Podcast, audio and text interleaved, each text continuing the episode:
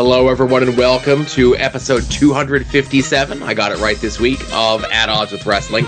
Joe and Adam here. Adam, hello. How are you? I'm doing good, Joe. I figured out a way to keep my PlayStation online. It doesn't kick me off for being inactive. So while I'm sitting here recording this pod, my uh, GTA character is gaining money. So it, it's it's an awesome situation. I'm very happy. So, uh, you, you just have to have it on, and you just you don't have to like do anything else, like duct tape something down on a button so it's doing something. No, so like there are certain businesses that just gain money in the background, and Oh, you have okay. to be active online. But the way that the system works is you have to, if you're inactive for 15 minutes, it kicks you off. But there is a certain thing I found out that if you do this one thing, as long as you keep your controller plugged in for power, uh, the system stays online. So the entire time I'm on this podcast, I'm getting richer and richer, Joe. I'm very happy. Do you plan on sharing this information with your uh, Grand Theft Auto compatriot Todd? Nope, nope. He he he gets nothing. Nothing. He's cut off. He's cut off, Joe. I'm not I'm mad at him. Why? Why are you mad at Todd of all people? Who could be mad at Todd? Well, I mean, get, who isn't mad at Todd? Uh, because he drafted Kenny by God Pickett in the fantasy football draft, and uh, he did it out of spite. No matter what he tells anybody, he did it out of spite. Like it's just a little silly bit, and that's I was trying to make a league that had no silly little bits, and then Todd goes and does it, and it makes me mad. So he's cut off. He's getting no Grand Theft Auto money. So, um, is Kenny Pickett on the Steelers? He is. He's the Steelers' uh, franchise quarterback, future Hall of Famer, and But this is his breakout year. but didn't you say? Because I listened to the uh, Sportsy Mix, whatever it's called, the draft Talk. special. The draft special. Yes. It's over on the Patreon. You don't need to pay for this one, but you need to like have Patreon off, right? Yep. Um, you said you weren't going to draft any Steelers. Joe, that was a lie. that was Okay. so that certain players, people would not feel the need to like, oh, I'm just going to grab this guy so Adam doesn't. You know, he won't be here when I go around the next time. But I had every, I had a plan going into the draft. Obviously, I knew I was picking first because I paid you the money to, to select me first. Right. And- Check cleared, by the way. Great, good to hear it. Uh, so I knew I was getting Mahomes number one. It's a two quarterback league, so you got to go heavy on quarterbacks.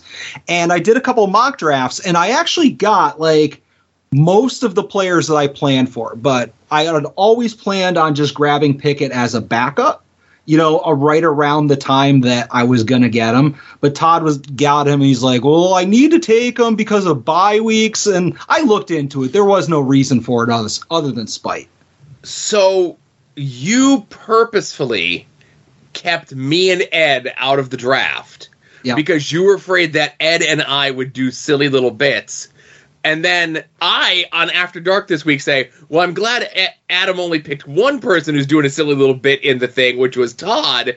And it turns out you were doing a silly little bit. Is No. this the silly little bit league? Should it have just doing- been you, Todd, me, and Ed? It wasn't a silly little bit. It was a ruse, a cunning attempt to deceive. That's not a silly little bit. Well, Adam, I will say next time that you plan a bit, a ruse, a deceit, ring a bell ahead of time so everyone knows that you're up to something. Well, if you let people know you're up to something, that kind of defeats the purpose. Well, my my bit that I'm doing with the AIW show with J-Lit coming up, like I called my shot ahead of time. I said, as they announce everyone, I'm going to say this is my pick to win it, right? Mm-hmm. Yeah. And I did for every entrant. And then when the last entrant was announced, I said, Hey, I'm probably going to do a thing where I say, as the match announcements are coming out, this is my pick for match of the night. Yeah. and I think sometimes when you do a bit and you're not known for bits, if you say that you're doing a bit ahead of time and then you actually have to go through with the bit, then I think that makes the bit better. Yeah. Well, I mean, thankfully, I'm not known for bets. Mhm. Right. So, like I said, next time, ring a bell. People, and so that's the thing. You ring the bell. Nobody knows why Adam is ringing a bell. you do your silly little bit, and everyone's like, "What the hell, Adam?" And you're like, "I rang a bell. I let you know I was doing something." You know, so that's plausible deniability there. Yeah, that's true. Maybe I'll steal one next time I'm at a counter for service, you know? Right. There you go. Or just like a bell sound effect or something, you know? I'd rather a physical bell I can hit, okay. tinker with on mic, so the noise. Yeah. Maybe get a train whistle, you know, something. All right. Cool. and a potato filter, but that's it.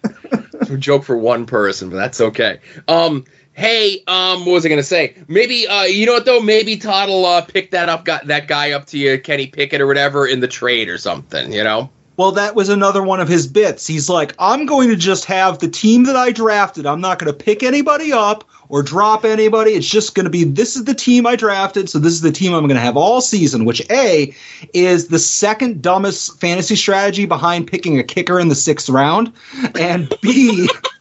B, it's a silly little bit, and it's just like, come on, man, take this league seriously. It's big money. And again, it could have been bigger money if you had me and Ed in there, but I'm just saying.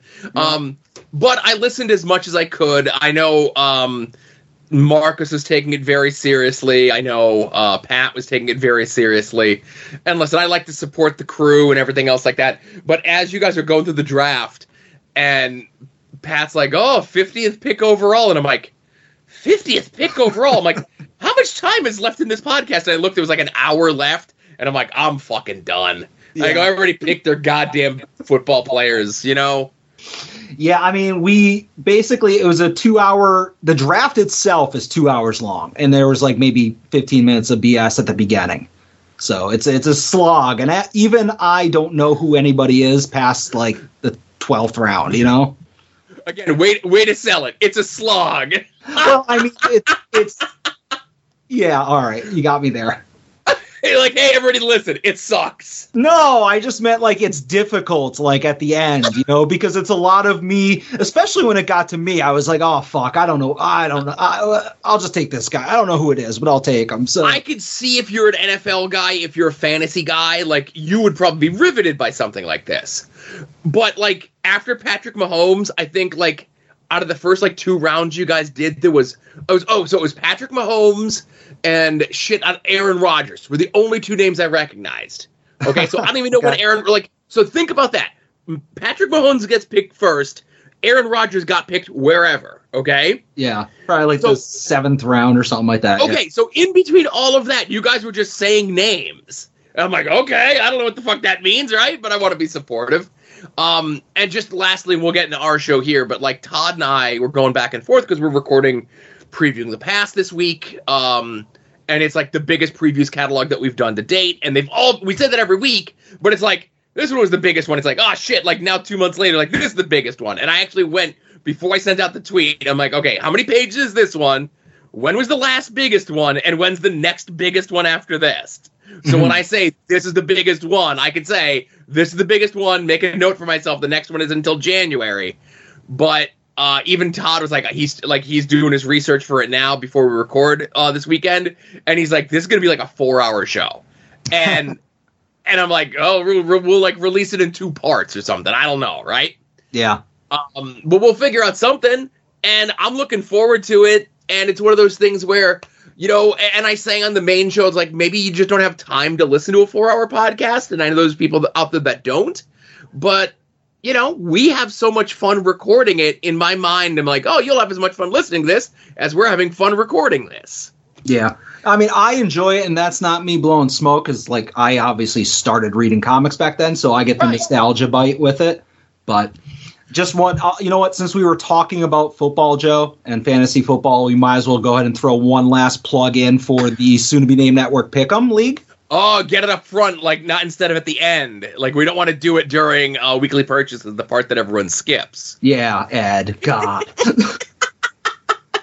Listen, it, it was a concerted effort to put it at the end of the show, just in case you're like, okay, I don't give a fuck about toys. I could end the show. You know, it's oh, sure. I, I'm not just Yeah. busting balls there, but um, obviously, as far as the league goes, go ahead. I was gonna say, as of this, as we are speaking right now, there is a week left to sign up for it, right? Yep. And you know, it's just a straight pick'ems league. If you go to longboxheroes.com, it's the first post that's there. Um, you know, I'll have it as like the main front post for like even like a week afterwards, just so like people are remembering to do their picks or whatever. Um, now I already did my picks, but my kid volunteered. He's like, "Oh, I'll do the picks again this year." Like I used to have it when he was like a baby, you know. Okay. So I, I might have him like redo my picks. I don't know. Why don't you week- just make another one for him, and then you could could- compete against him? I could do that, but I don't know if he would care. Like he cared in the moment when I was talking about it yesterday. When I bring it up to him like tomorrow, he's probably not going to care anymore. So Well, make a login or whatever for him, and just have it handy. And if it doesn't get used, it doesn't get used. yeah, All right, Joe. Wrestling. Wrestling. We got lot- lots of wrestling talk to talk about. So let's get into it. And now, At Odds with Wrestling presents This Day in Wrestling History.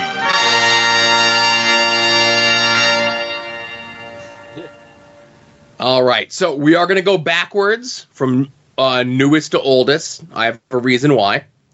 Okay. Um, I want to also say no paparazzi production this week either. It's like a three week drought.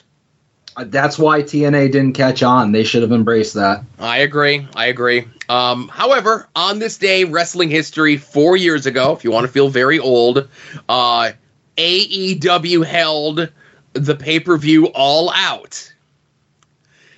And Okay. it, it featured such matches as in the Cracker Barrel Clash match, Darby Allin versus Joey Janela versus Jimmy Havoc. And just let me. This wasn't the first All Out. Or No. Okay, because that was all. Oh in. well, no, no. So okay, so you had All In. Yeah, yeah. I get those. they confused, they did a pay per view before this. Double or Nothing was the first pay per view. That would have been like May, and then this is the first All Out in Chicago because Gotcha. All In was Chicago the year prior. Now the year later, All Out is this, right? Yeah, I'm just because AEW kind of started like five years ago. I got it. All right. Right, right. Um, but you know, Jimmy Havoc and Joey Janela in a match on pay per view. uh, but in real things, we had Pac versus Kenny Omega. All right. We had Riho versus Hikaru Shida. We Alright. had Pentagon and Rey Fenix versus the Young Bucks. Uh, you know, a lot of familiar names that are still there kicking around in like heavy spots, you know. Um, c- the big Cody versus Shawn Spears match, yeah. Who could forget? right? Who could forget? Uh, the main event to crown the first ever AEW champion of Chris Jericho taking on Hangman Adam Page. Probably still looking for that belt in that parking lot. Right, and they brought that up on uh, TV this past week. Yeah. Yeah.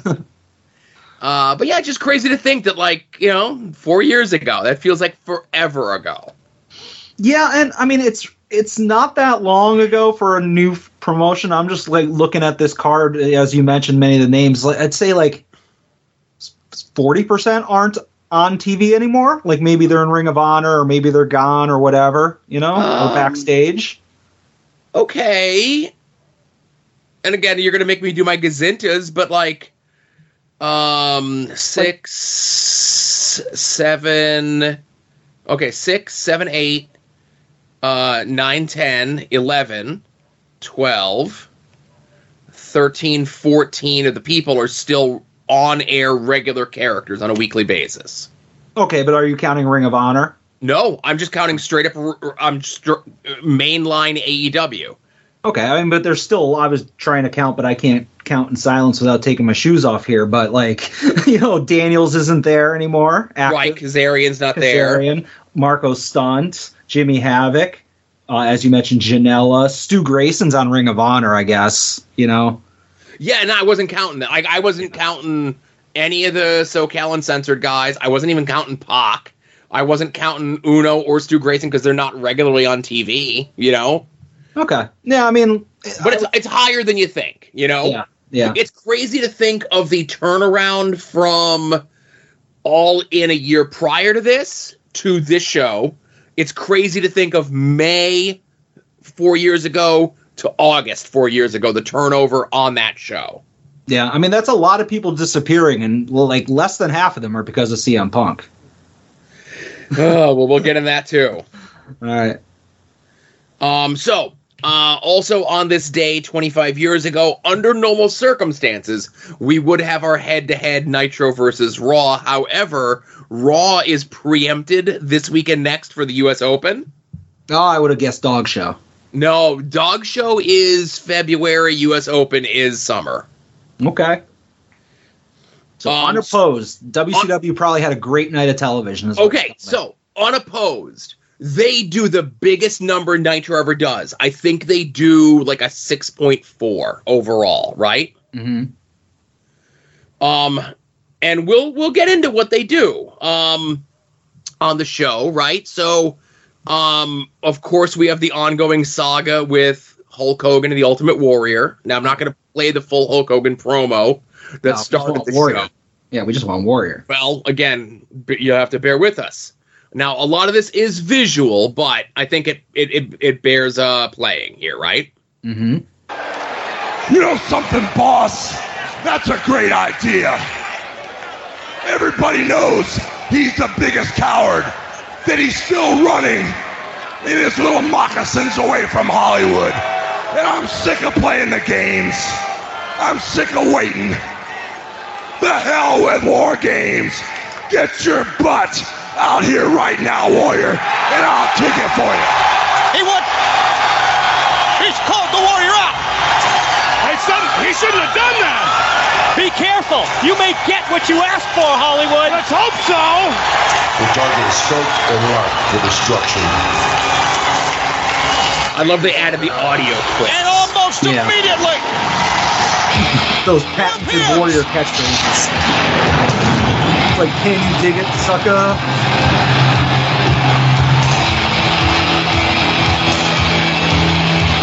Another spectacular entrance. And another spectacular moment on Nitro. Now, The it, warrior is here. at first, I was thinking like, oh, it's gonna be like a fake or something, but no, it's really the warrior coming out, right? Yeah.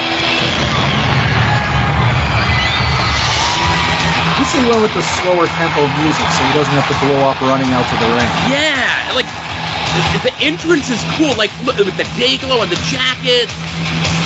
Like he looks cool. A little fuck. backtracking now, I would think, aren't they? Well, they wanted him, and now they got him. And you can hear them. The warriors out there. The fans who have joined this one warrior nation. I wonder if I still have my membership card. Oh boy. Warrior.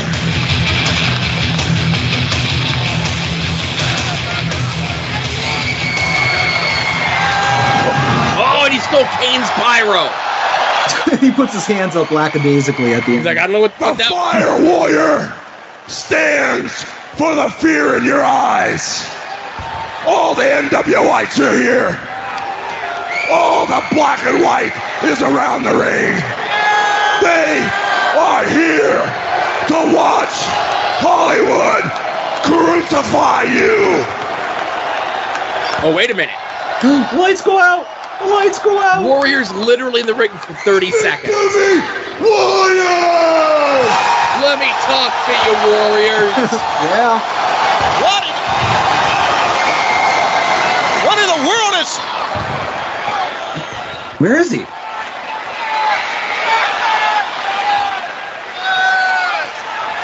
He's The, gone. the warrior has vanished. Well, where'd they all come from? Just as quickly as he appeared, he's disappeared. Incredibly, member... Okay. So during Warriors' entrance, the rest of the NWO black and white snuck down to the ring, and it's not even full forced. No Giant, no Stevie Ray, uh, no Jericho, of course, because that angle's dead. and they were gonna they were gonna get Warrior. So Warrior walks into a trap to just show off his magic abilities. Yeah, like uh, I I don't know. I'm just looking at who's in the ring there. It's Crush, Vincent, Perfect, Beefcake, and who's that other guy next to Perfect? Scott Norton. Oh, okay, it's small. I can't tell. Looks like Tank Abbott. There, I wish it was Tank Abbott. So again, this is this is how we start the show for Nitro this week. So the main event is uh Hollywood versus Wolfpack explode as Lex Luger and Sting of the NWO Wolfpack take on Hollywood Hulk Hogan and Mr. Hitman, right? Okay. Now let's go to the closing moments of this match because earlier during the match, Hogan started cheating and whipping uh, Sting with his weight belt. Bret, Hogan's partner, takes the weight belt off Hogan and walks out. Hogan follows him up the ramp, and they both get counted out. NWO wins the NWO Wolfpack wins the match, right? Yeah, and like Perfect wasn't really like a full fledged NWO guy, right? At this But, time. uh, and again, they're telling us that Mr. uh, Mr. Hitman is not a member of the NWO, but he is Hollywood's um uh, uh recru- top recruiter, is what they called him. of course, okay. Right. So let's get into the closing moments of this uh, Nitro. Norton's in. Yeah, we play by NWO rules. You keep your nose out of NWO rules. You abide by the rules, or you're gonna die by the rules. Guys, come on, my turn now. Oh wait a second. Coming back. Yeah, let me tell you something. In the midst of the turmoil. Uh-oh. The ring. Don't go anyplace. Don't leave that set. One Mississippi. The ring is two filling up. Three, four. There's And the Warriors appeared again. From where? wearing a different jacket. And like everybody's oh laid out, but it was There's clear that, bodies like, everywhere. Every member of the NWO Black and White is face down. Hogan's hiding.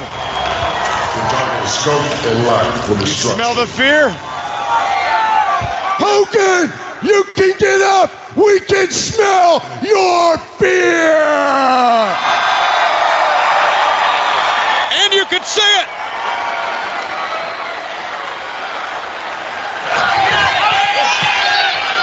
He wants no part of the Warrior.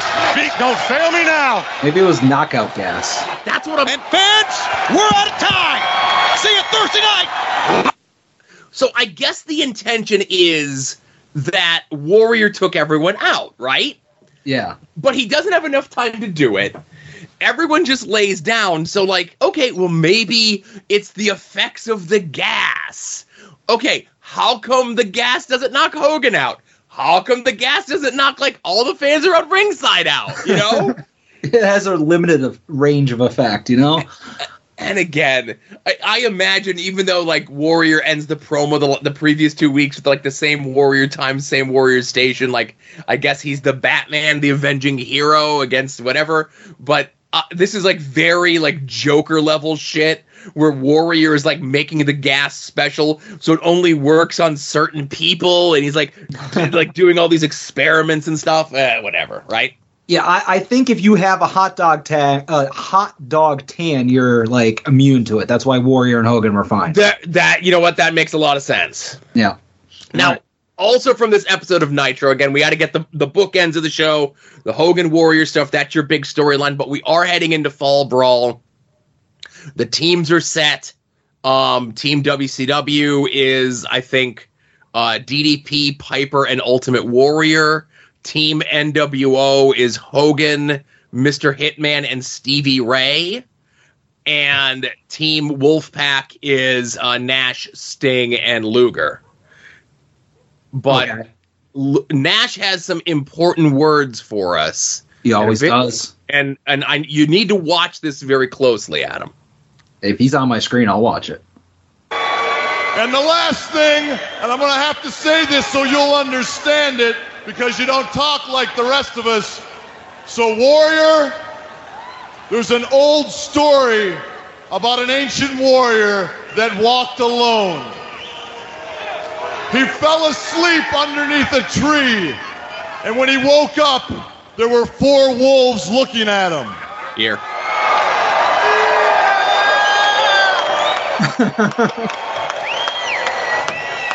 One of the wolves seemed to look familiar, and when he reached out to pet the wolf, it took off his hand.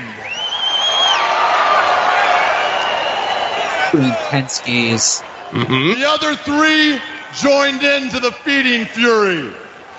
Frenzy. The only thing we've got to say is this if you're not red and black and you get in that cage, it's quite simple. If you don't run with the pack, you're hunted by it. Oh, sexy. so two reasons, of course. Uh, that is where the famous Nash raising his eyebrow meme comes from. Yeah. A very famous GIF, and Nash is a GIF machine, right? Oh, 100%. When you look like that, people want to see your like your face on their phone forever. And listen, how, Adam, how dare you critique Kevin Nash for fucking up that part where you're supposed to say uh, feeding frenzy and feeding fury? Imagine trying to recite all of those words on TV, high as fuck. you know what? You are right. Uh, I feel bad. He was. You know what? Maybe it is feeding fury. I was probably wrong. Right. Listen, I I defer to Kevin Nash when it comes to these sort of things. Right. This is true. That's where I learned about looking at the adjective. Right. He's speaking at a different level than we all are. Right. exactly. Uh, but lastly, and this, you know, is going to dovetail into what we're doing, of course. So on this day, Adam, 40 years ago, and again, I know we don't talk about wrestling that happened 30 years ago, let alone 40 years ago, but 40 years ago today is the day of the infamous, a world famous Terry Funk Forever promo. All right, I'll I'll acknowledge that this happened. Right. So again, obviously, you know, it's it happens on this day in wrestling history, and we're gonna do what we can every week to bring some sort of Terry Funk to you, the listeners. I know uh, we need wrestling have something planned, but I, I do want to play this. I'm not gonna just play the forever part. I did try to find the longest clip of the promo that I could, and this is the best I could do. It's only about a minute, but bear with. Japan, number one,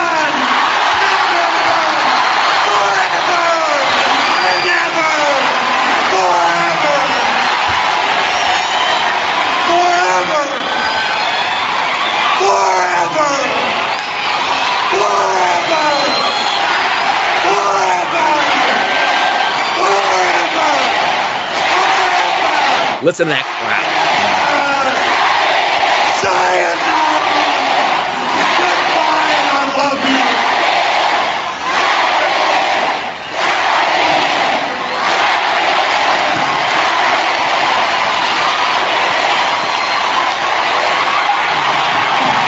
もう本当にたまりません。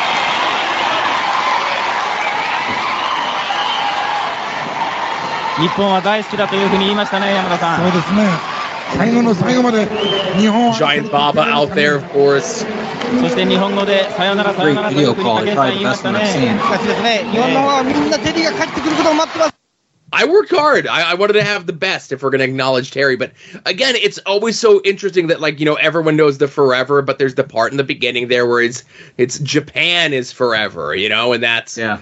and this is with his Japanese retirement, which we he would kind of hold for maybe about ten years before he comes back to the states, and you know he's in WWE not less than two years after this. Um, but yeah, t- like I, I'm still, and I, I want to say this, you know, of course, um, you know, we still do the Terry Tuesday stuff um, on social media. Um, and this past Terry Tuesday, like it was an outpouring. It was more people involved, more people interacting with the stuff than ever before. And uh, like I would love to keep that sort of engagement. And listen, I'm not a guy who looks at my social media numbers, but I am a guy who wants people to remember Terry Funk. And you know, if this this is my dumb way of doing it, like playing a clip on the show and tweeting out a picture every Tuesday, and you know, I'm I'm gonna do it as long as I got the ability to do it. You know, Yeah. and yeah. No, hell yeah. I haven't been on on Twix very much lately, but I got to go in and check out a Terry Tuesday one of these days. Is calling it Twix worse than calling it X? I'm I not think it- sure. I, I like it. okay. One of the few good things Mr. Tim has done in a long time. No. Listen, his, his mama called it Twitter. I'm gonna call it Twitter, right? Yeah. All right. So hey, uh, let's get into what we watched or what we want to talk about from this last week of uh, professional wrestling. How about that? All right. I I'll start things off this time. This time, yes, and next week I'll go first. All right. Um, you know what? I don't have one specific thing I want to like go in depth about, but I do want to talk a little bit about All In. And obviously, you and I uh, both went to soon to be named Network North and hung out with Brett and DJ and the aforementioned Mr. Tim and Michelle briefly. And uh, we watched it and had a good time. But like, I, as far as my highlights from it, the things I wanted to talk about, just a couple quick bullet points. Uh, really liked the House of Black and the white gear. I am looking forward to getting those figures in about three years. And uh, I I liked you know Buddy Murphy coming out with the lantern for Bray. I thought that was cool.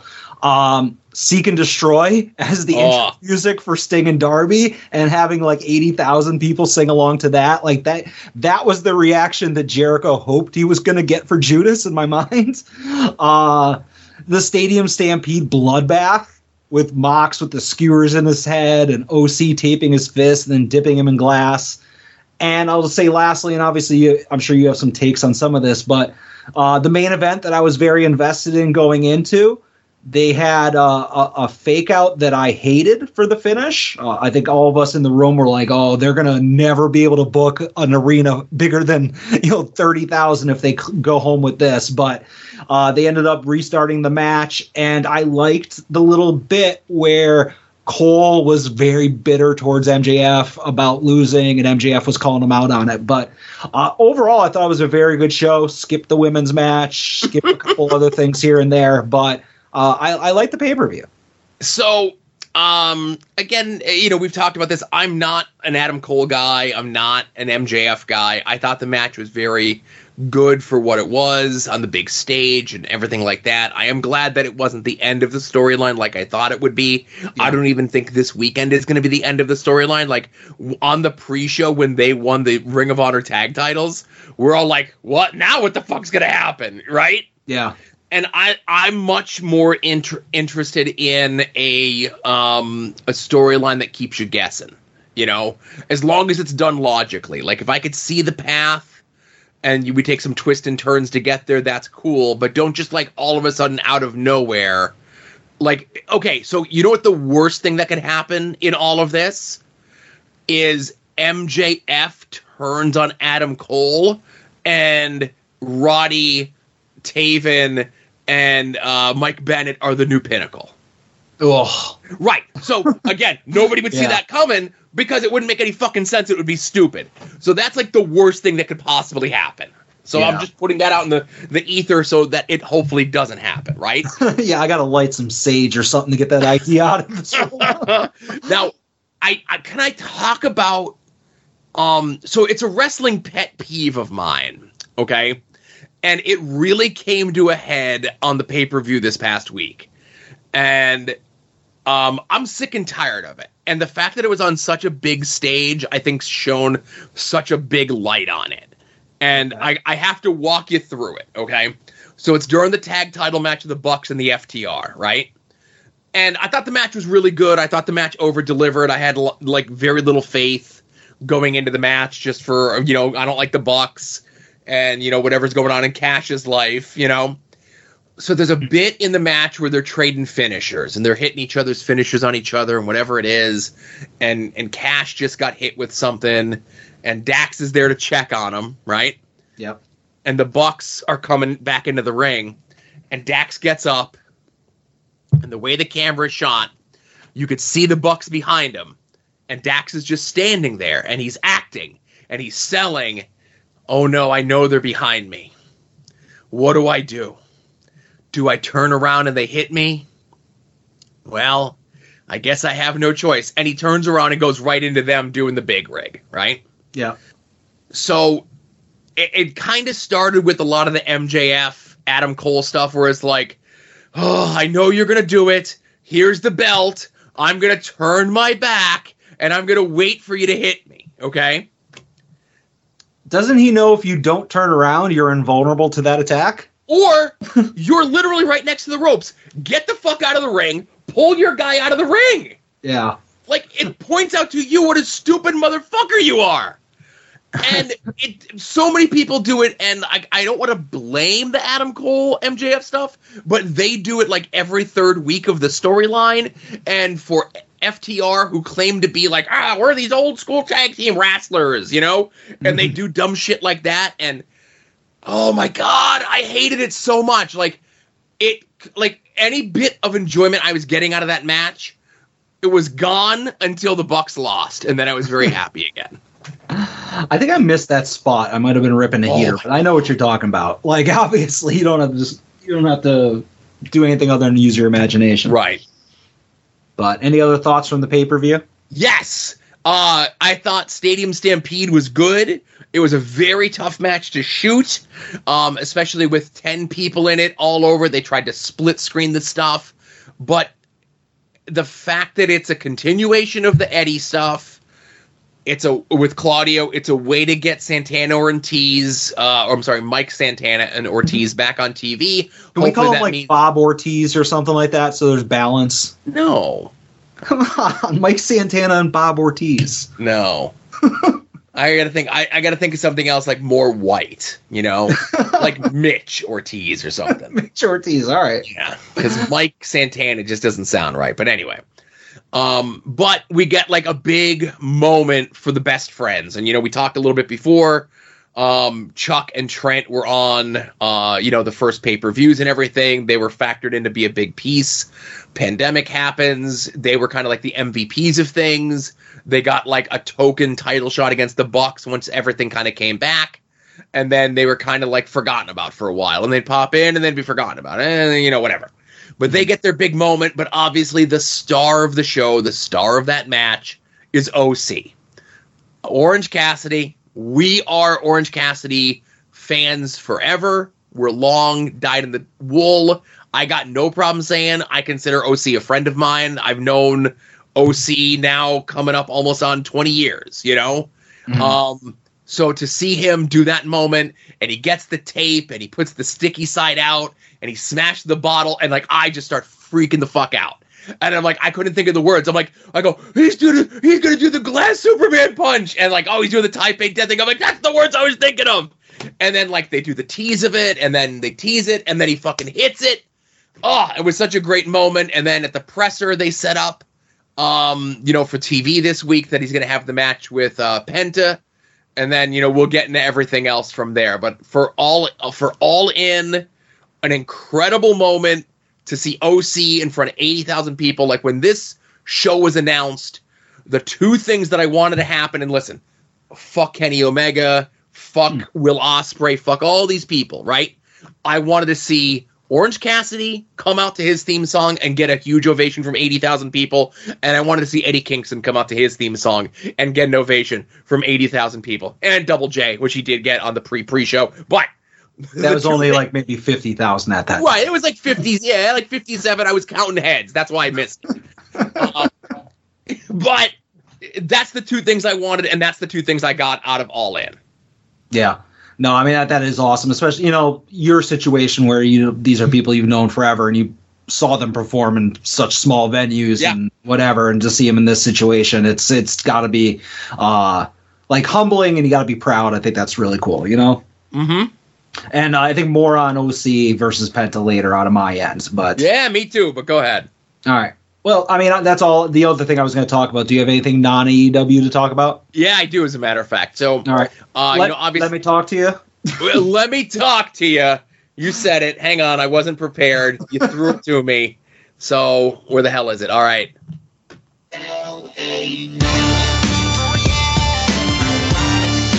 So last week's show, obviously, in light of everything that happened, um, you know, the passing of Terry Funk on Wednesday, the passing of Windham Rotunda on Thursday, as we recorded.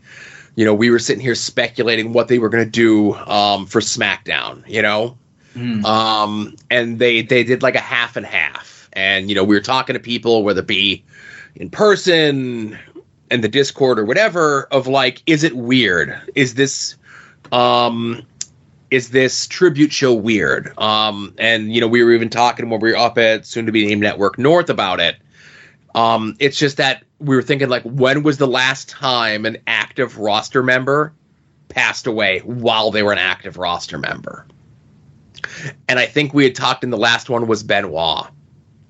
Yeah, because I mean, like Brodie obviously was in AEW at the time. You know. and, and Mr. Tim pointed out even the Benoit one, they sent everyone home. They did like the Vince promo in the empty arena, and they showed like a whole bunch of like old Benoit matches with like the talking head stuff. So even to go further back, the last time that they did a tribute show was when Eddie Guerrero passed away, which was November of 2005. So WWE has changed a lot in the last five years, let alone WWE has changed a lot last in the last 18 years. So I don't want to say that they don't know how to do these shows anymore, which is good that they don't have to do these sort of shows anymore where there's people on the active roster that are dying. Yeah, it's a good thing to forget how to do, how to get out Yeah. of practice on. but I think they walked the line. They did a balance. You know, they did a lot of tribute stuff on a lot of their online things. There's like a 40 minute video where they sit down and they talk to a bunch of different people who tell stories. Um, you know, I know Becky Lynch did a little tribute like after Raw as well, which is a really great story. If you didn't see that, check that out. Um, but the highlight of the show for SmackDown for me, and listen, we're we're, we're separating things and we're walking a very fine line. Um, is that they have Cody do the promo eulogizing Terry Funk and whatever your opinion of Cody is, whatever my opinion is Cody is. I thought Cody did a great job, all things considered. That story that he told about being 11 years old in the airport with his dad, and then just all of a sudden across from the airport, you just hear a voice calling his dad an egg sucking dog. the first thing Cody's ever said on TV that I believe. Right. um, I thought that was a fun story, and then LA Knight gets to be the one to eulogize Bray.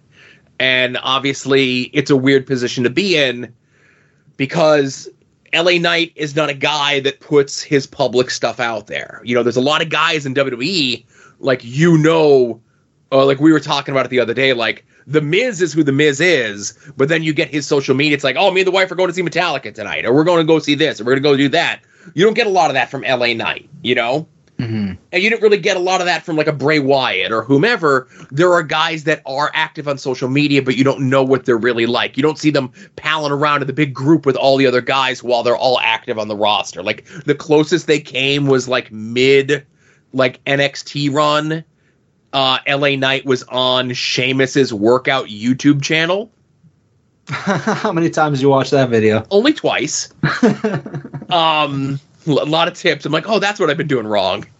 Just that, that one Just- thing. Well, it was like it was a lot of things. Um, but LA Knight went out there and and you know he he had Bray's last televised match, but those two guys were married for almost the entirety of Bray's return run from the time that he came back late October November up until the last match house show match that he did which was the last week of February they were married. They were together. They were on the road. They were working each other on TV doing promos doing segments. They were doing matches at house shows. Between Royal Rumble and Bray's last match, I think they did the house show match as like either as a house show or as a dark match like nine times, something crazy like that. Oh, jeez. So like LA Knight can't come out there and break character, but I think he did a really good job, you know, based on the circumstances, getting over what all of that meant to get him to this level, to pay tribute to Bray, and still get over the the program, the storyline, and everything else. And, and on WWE's part, for th- for them to make that decision to let LA Knight be the guy to go out there and deliver that speech makes me think that maybe these two guys over this time were a lot closer than we maybe let. There was like at least two times during that promo where it really looked like LA Knight was going to break. But again, you're performing, and listen, we want to see that real emotion. But I think he, he did as good as a job as he could. He paid tribute to Bray, and I feel like I'm repeating myself, but go out of your way to see the LA Knight thing. You know, obviously, if a week ago that stuff with Bray passing was too too real, too raw, too too new for you, you know, a week removed, I, I think LA Knight did a really good job. And listen, I'm I'm LA Knight, uh, I'm drinking the LA Nyquil, but you know, I'm not drinking the the Nightmare narcotic, and I say that Cody did a real good job with it as well. You know. Yeah, uh, I did watch both the tribute shows because they did a lot of the same stuff on Raw. You know, a couple days later. Um, I, I do agree, both of them did a good job, and I get what you're saying about LA Knight being a guy who protects kayfabe and you know doesn't show any of the behind the scenes stuff. I could have still done without him saying stuff like, uh, you know, me and him never didn't always see eye to eye, but dot dot dot. You know, like that's just hey, we wrestled each other, we were bitter opponents. And I think that's not necessary when you're doing what you're doing there, but I get it. You know, that's the way he is. Um, and I'll say that like I watched, I didn't watch any of the wrestling on either of the shows because I don't watch WWE anymore. But like I watched the tribute videos and like the ten bell salute and, st- and obviously the Cody and the LA Knight thing. Um, and then I checked out the LA Knight main event of I think it was SmackDown, It was. and as his music is playing. And then it does the thing where like the lights are going out and the music's breaking up and it's the the the the Fiend theme music, or not theme music, but the way they introduced him in the Thunderdome. Yeah. Uh, that was the first time where I was like almost gonna like break down from like somebody dying over the last couple weeks or over the last week, where it's like it hit me because like just that sound for whatever reason was so closely connected with Bray, like more so now than like the the uh the the Firefly like Fiend one or the the Wyatt family or whatever. But just Yeah. for whatever reason, the lights going out in sections and the the sounds of like the breakers going off, I was like, oh man, I was like, what a good way to end. But I wish they hadn't done it because that hit me hard. Yeah.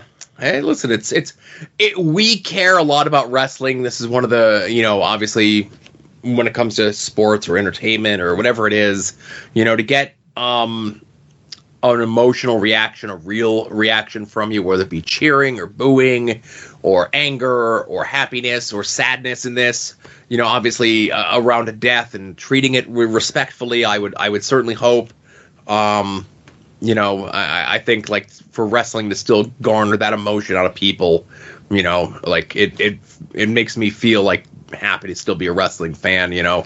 Yeah. Some however long I've been a wrestling fan, you know, almost my whole life. Yeah, and, and I mean terrible circumstances to see it, but it was nice to see like Erick Rowan, Erick Redbeard was at Yeah. uh, at least the SmackDown show there. So I don't know what the situation was, but you feel for him, you know, obviously. You know, and obviously, and you know, we can get into it with uh, when we get to Dynamite, but I still got one more WWE thing to talk about before we get there. Is you know, obviously this happens on short notice. There was a lot of people that you would have liked to have been there, but couldn't been there, whether it be short notice travel issues or the pending storm that's going on in Florida that hampered a lot of people's travels from getting there. Um, you know, I know there was a lot of people in AEW that were able to fly in to Florida from the U- UK, but were not able to fly out of Florida to make it for uh, Dynamite this past week, which is why Dynamite was such like a weirdly booked show. Yeah. Yeah. Uh, but before we get to Dynamite, do you have anything else? Because I think we're going to talk a little bit about that for a while. You know. No, all I want to do is talk about Dynamite, one specific thing. Uh, all right, so it was on my list of things to talk about from last week, but obviously it got bumped for you know very good reasons, I would say. Um, and that would be the build that they have been doing on TV um, with Shinsuke Nakamura. I don't know if you've seen either one of these promos. No, like I said, I completely checked out of WWE. Okay, do yourself a favor. I'm not going to give them away. But just in the last two weeks with these two pre tape promos, they have done so much to rehab Nakamura to make him feel like a viable threat and an evil motherfucker. Okay. Um, and it's just really amazing stuff that they've done. Now, I, I will say, I don't think Shinsuke's winning the belt this weekend. And I know there's a lot of people that are like, oh, they need to pull the trigger and have him win the belt this weekend. And I disagree, but you better have a really good fucking plan in place for him afterwards with these video packages the last two weeks. And you then just be like, ah, he's just to go back to just a guy. Then I don't know, man. Like, I think it would be cool as fuck if he beat Seth for the belt this weekend. I don't think it's to happen.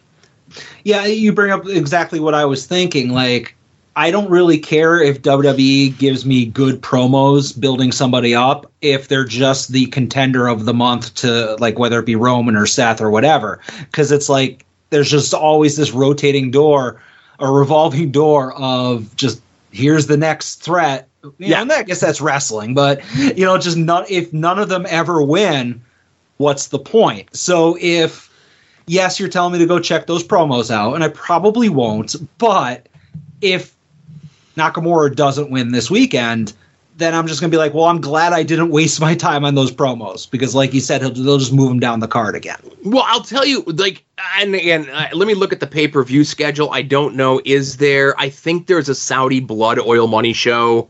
Oh no, we got. So we have uh, Payback this weekend, which we'll get to. We have Fastlane, again, everyone's favorite. We have a Saudi Blood Oil Money show, and we have Survivor Series, right?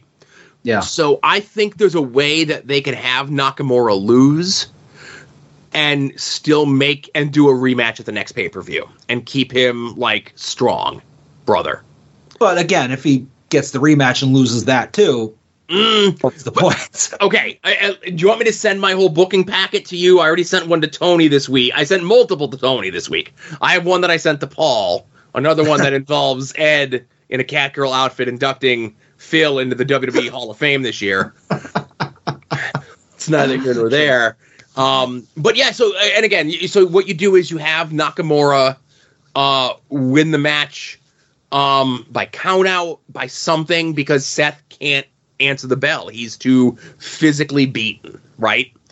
And you do a thing where like Nakamura like maybe intentionally let Seth get counted out, and like Seth is so injured that like medics or officials or whatever need to come and bring him out, bring him to the back, like he can't leave under his own power.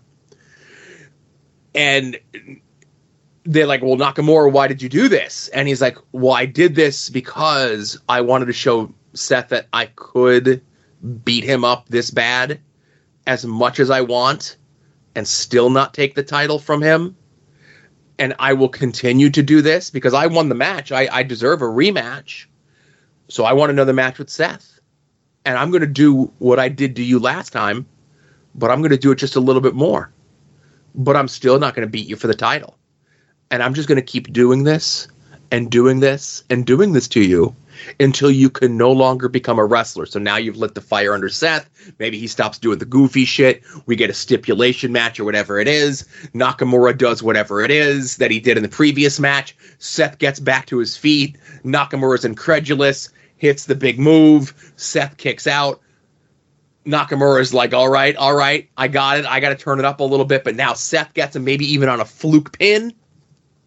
And now mm-hmm. Nakamura's incensed. You motherfucker. Now he beats the shit out of Seth even more. Seth gets stretchered out. Now we can't do it at Survivor Series. Maybe we do a third match at the Saudi Blood Oil Money Show. But if you start establishing Nakamura as a killer who made a mistake that he had Seth beat in that first match, but he wanted to punish him that much more. He didn't take the title. Now it fucked him on the second match. Now in the third match, Seth knows all his tricks, blah, blah, blah, blah. And then that's where you get. But again, you still have to, like, doesn't matter if you do one match or two matches or three matches on pay per views, you need to have that plan afterwards. It's like, this is great. This is a great little storyline. What's next?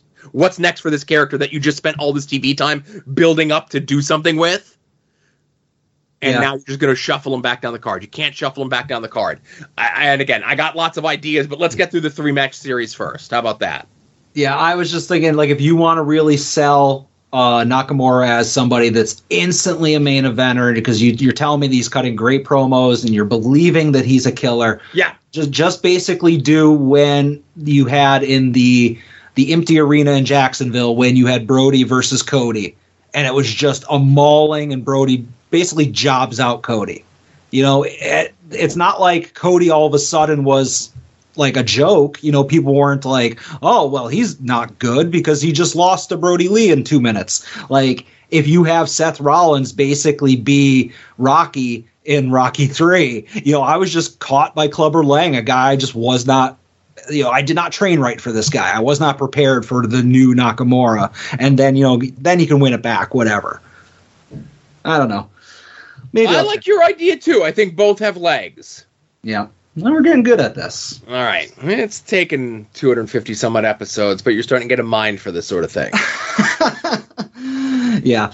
All right. My other thing is the main event from Dynamite. And I'm sure this, I knew writing this down. I was like, oh, this is a free square because we're both going to talk about it. But you had OC versus Penta, and the winner goes on to uh, lose to Jon Moxley at All Out. And, uh, but basically, I just was like, all right, I'm going to watch this match. I'm like, it's going to be a good match because it, it's an Orange Cassidy match. You know, I love all of his matches, and Penta's really good too. Uh, there was a couple really sick moves in this. There was a point where OC went to do the dive to the outside, and Penta caught him like in a press slam, Yep. and then launched him into a barrier. I was like, holy shit, that was sick. And if that was the sickest move in the match, I would have been happy. But there was a point where Penta did the fear factor. It's kind of like a package pile driver on OC on the apron, and I audibly like gasped, like I screamed because I thought he killed OC. And then he did the same exact thing in the ring, and it looked just as stiff. And uh, so, I mean, Orange Cassidy's taking a goddamn beating, not only in this match, but in all the matches that the most probably the last 10 15 defenses because we've talked about many times that like the wear and tear is building up and it's getting worse and it's getting worse and it's getting worse to the point where even his like slow hands in pocket sloth style even that looks more worn down and slow than it used to uh, which is impressive. Uh, and then ends up he, he gets the win which i thought he was going to orange cassidy i mean. And afterwards and this is the thing you're going to want to talk about I was like, holy shit, I was not expecting that. And I think you have it queued up. Well, before we get to it queued up, right? So yep. end of the like Penta is an underrated strong motherfucker, right? Oh yeah. Yep. Uh, so that's number one. Number two, they're on the apron and they're battling, battling, battling for the package pile driver beach break thing, right? And I'm like, oh, OC, let's give him the beach break on the thing, right? And then Penta gives him the package pile driver on there, and I'm like, oh shit, they're gonna take the belt off OC here, and then he rolls him into the ring and he kicks out, and then okay, okay, OC's gonna make the big comeback, and then no, Penta hits him with something else and another package pile driver in the ring, and I'm like, oh my god, and like time slowed down for me, and I'm like, they're gonna beat OC here, and then he kicked out, and I was jumping out of my chair, I couldn't believe it, right? Yeah they had me, man. Like, er, it did not matter who this match was announced with. You know, we talked weeks ago that we're getting OC versus Moxley at some point down the road. We thought it was going to be at All In. It ends up that it's going to be at All Out, right? And then I'm looking at the time. The match is over. OC is laid out, but there's still two minutes left on the show, and I'm like, what the hell are they going to do? Like, are they going to do a run in? Are they going to do like some sort of like big crazy angle? But no, Instead, Adam, they did this. I am so tired. My body hurts. And every single time I have a title defense, the backpack gets a little heavier. But you know what? I'm here. I'm wrestling. I'm defending the international championship because this means everything to me. This is what AEW is. It's about putting a person that was told you'll never do anything. You're too skinny. You're too short. You're just a little too different. I'm the champion. And I will continue to defend my championship for as long as I want. And there is nothing anyone can do to take it from me. Jon Moxley, you better bring more than just a fork because I will always be the international champion because I'm freshly squeezed Orange Cassidy and I do not have a catchphrase. oh. First of all, fuck the people that are booing them. Like the there's a subtle boo in the background. I'm sorry there wasn't enough fill on the fucking show. You know. All right. So if I wasn't all ready to go to the ends of this earth for this motherfucker, right? Yeah. He goes out there and not only cuts a go home promo for the pay per view, he cuts a money. Guy who does not cut promos ever cuts this unbelievable goddamn promo to sell this goddamn pay per view that people are shitting on for every reason under the sun. And Adam, you started out your discussion of this. The winner of this match gets to go to the pay per view to yeah. lose to Jon Moxley. After Adam, that promo, after, after that, that, promo, promo you still think that? No, like I was. That was going to be my next point. Is that like obviously if you like Bret and DJ talk about this all the time. We've mentioned it before that Moxley is the only person uh, on that roster, like a Moxley, a Danielson. Like uh, you're not going to have Omega, but like though that level of star is the only person that like you and I and, uh, and fans of Orange Cassidy would accept beating the reign of Orange Cassidy and being like, all right, you know, that's fine. You know, let, let him go away for a month, get rested up, take a vacation with the family, whatever, come back to the huge pop. It's all foregone conclusion. But that promo, I said to myself, wait a minute. What if he fucking beats Jon Moxley? Like you have right now, he's a superstar, But like if he beats Moxley, he's a goddamn made man, and I could see it happening after that promo. I want to read this to you, Adam. This was sent to me by a friend of ours who is in a Facebook group, not the Facebook group that you're thinking of, but another one. And discussing this very match and this very promo, somebody sent to them this. Now I'm going to read it in this voice, and I don't think this is the person's voice, but Cassidy's the drizzling shits, and you only pretend to like him for some obscure sense of, oh, I get it, you just don't. There's nothing to get. He's another scrawny, overpushed cosplayer. Changes jeans to shorts, and you have an anemic Super Cena cosplayer. Now, oh. I cannot begin person. to tell you how wrong this person is about every single thing that they said there. I get if that was your opinion five years ago, four years ago, but I can't imagine you watching the last four years of Orange Cassidy's body of work. Hell, just watching his reign as the uh, international champion and coming up and saying that that's what this character is. Maybe you don't understand wrestling. Maybe you are wrong because this is not a cosplay thing. This is not a Super Cena thing. This is a character who was an underdog, who was overlooked, who was cast aside, just like he said in this promo. And he just went out there and just beat everyone they put in front of him. He's more Roman Reigns than Roman Reigns is Roman Reigns right now. Yeah, because he's doing it through his own merit as opposed to like figuring and it, it's wrestling, but like he's not exploiting loopholes and ringside interference and all that stuff. He's legitimately on a god run. You know? Right. And if by this point you don't get Orange Cassidy, there's nothing to get. He's And- maybe the best professional wrestler around. And the people who posted that thing that you read, like the people that have that mindset, you can't. Like, I get it's very frustrating. Like as you're reading that, I'm like, I want to find this person and fight them. I'll give you their Uh, name when we're done. Yeah, but like the idea that of getting upset about it, you shouldn't because nothing would ever change their mind because their mind is made up. These are the same people that get their news from Facebook and you know uh, do their own research and think that there's a sex trafficking ring under a pizza parlor. Like there's no, you can't bring logic into you can't be like, here, watch this match, watch this promo, see what he did there. It doesn't matter because they're just with their hands in their ear over their ears going la la la la la la la. So there's no sense arguing with them. It's best to just block those people. And if somebody sends like wants to send you a screenshot of like, look at this shitty thing that somebody said about OC, just be like, no, thank you, I don't want to see it because it's bullshit and it's, it's just gonna get me fired up for no reason because those people are stupid. Those people shouldn't be allowed to make informed public decisions, but they are, so it's best to ignore them.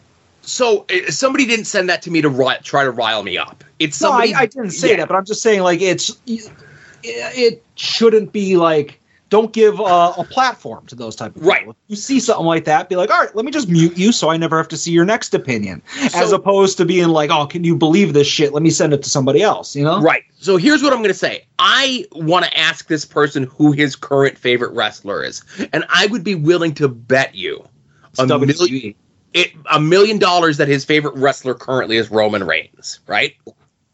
And I would say, what's your favorite thing about wrestling? A move, a moment, a promo, a something. And no matter what that person told me, I guarantee you I could find a clip of Orange Cassidy doing it to perfection and nailing it, right? He is someone, as I mentioned before, he has been wrestling now for almost 20 years. And he has scraped and clawed to get to the point that he has. He was not given this position, this role, because he knew someone or was friends with someone or whatever ideas that you have in your head are. And if you say in 2023 things like he's scrawny or things like cosplay wrestler or any of those things, you're telling me that you value the opinion of a 70 year old cock in Kentucky more than you value your own ability to form an opinion. That being said, in 2023, if you look at Orange Cassidy and you parrot any of those things, whether you're doing it willingly or not, of a Jim Cornette, then fuck you. I'm not saying that you can't watch wrestling. I'm just saying you and I are going to have a difference of opinion, and this is a big difference of opinion. The fact that you are so high and mighty above what modern day wrestling is, and in your mind, you're going to try to convince me that Roman Reigns is like an old school champion, like a Harley Race or something like that, and you couldn't be more wrong. Orange Cassidy is more like a Jack Briscoe or uh, a- a- even like an Arn Anderson television champion, if you want to go even more as modern as we possibly can, than you will ever care to admit. And that eats you up inside and it's killing you slowly. As someone who lives by the adage, I'm going to drink this poison and hope my enemies die, you're literally doing it over the thing that you love or claim to love professional wrestling. Yeah. And I, I just want to make this point. Like, obviously, when AEW was formed, you know, a lot of the indies were were kind of like emptied out, and Ring of Honor, obviously, New Japan. Like, but for the most part, when AEW formed, it's like, hey, here's all the top guys on the indies, the elite, all their buddies, whatever. And then what was left on the indies, Orange Cassidy, at least in my understanding, was I'll just say conservatively one of the three biggest stars on the indies prior to him signing with AEW. And when he signed, he was at best a sidekick. He was basically what Danhausen is now. You know, a comedy guy, a background guy. Maybe we'll give him a, a spot in a tag match and, you know, maybe we'll sell some merch, whatever. But he was just a guy. And I remember, I'll speak for myself, it was very frustrating as an Orange Cassidy fan. I was like, why isn't he being used? Why is he just walking out the best friends and just doesn't get to do anything? So at no point did he ever give off the allure of knowing somebody backstage or or being gifted a role. Like everything that he's accomplished over the last couple of years has been an organic growth starting from practically the bottom of AEW television and now being their top guy like their biggest baby face in the company. So to to think that it was just handed to him oh he's buddy buddy with somebody backstage like then you weren't paying attention to the last five years four and a half years of just a slow and steady walk up a hill and now he's at the top of the hill So I'm just going to close out with this. Um, there's a person who currently works for WWE in their developmental who regularly goes and does creative seminars at other independents. And there's people who I do not respect as independent promoters, and there's people that I respect very highly as independent trainers that curry this man and look to him as he's the end all be all of knowledge of professional wrestling. He is someone who has been creatively bra- bankrupt since 2008 and has not booked an independent promotion in 10 years and has not booked a successful independent promotion in 11 years. And all that being said, when this guy looked at Orange Cassidy, he said, No, we don't need him. He's no good. I'll take Chuck. I'll take Drew Gulak. If he wants to wear the Swamp Monster costume, he can. Maybe we could replace him in the group with Man Scout Jake Manning, but I don't see it. I don't get this guy. So that's your creative visionary that you're giving hundreds of dollars to. So in 2023, he could tell you who the next Austin Theory is. Mm-hmm. He's the one who handpicked the current Austin Theory. You want his advice on the next one? I wouldn't listen to him. Make up your own mind. Make up your own decisions. Don't be influenced by other people, including me. but you could be influenced by me I'm You want to be influenced by Adam, then you're going to have a lot of grease. But other than that, yeah all right, do you have that's any- enough. I, I didn't expect. I should have played the goddamn all heat, no heaters sort of thing there, but no it's all good do you have anything else from this past week um, no, that's it. hey joe did you know that there are two pay-per-views this weekend I did know this, Adam. oh, It's oh. Sami Zayn's kicking down to the ring. It's Kofi Kingston doing his thing.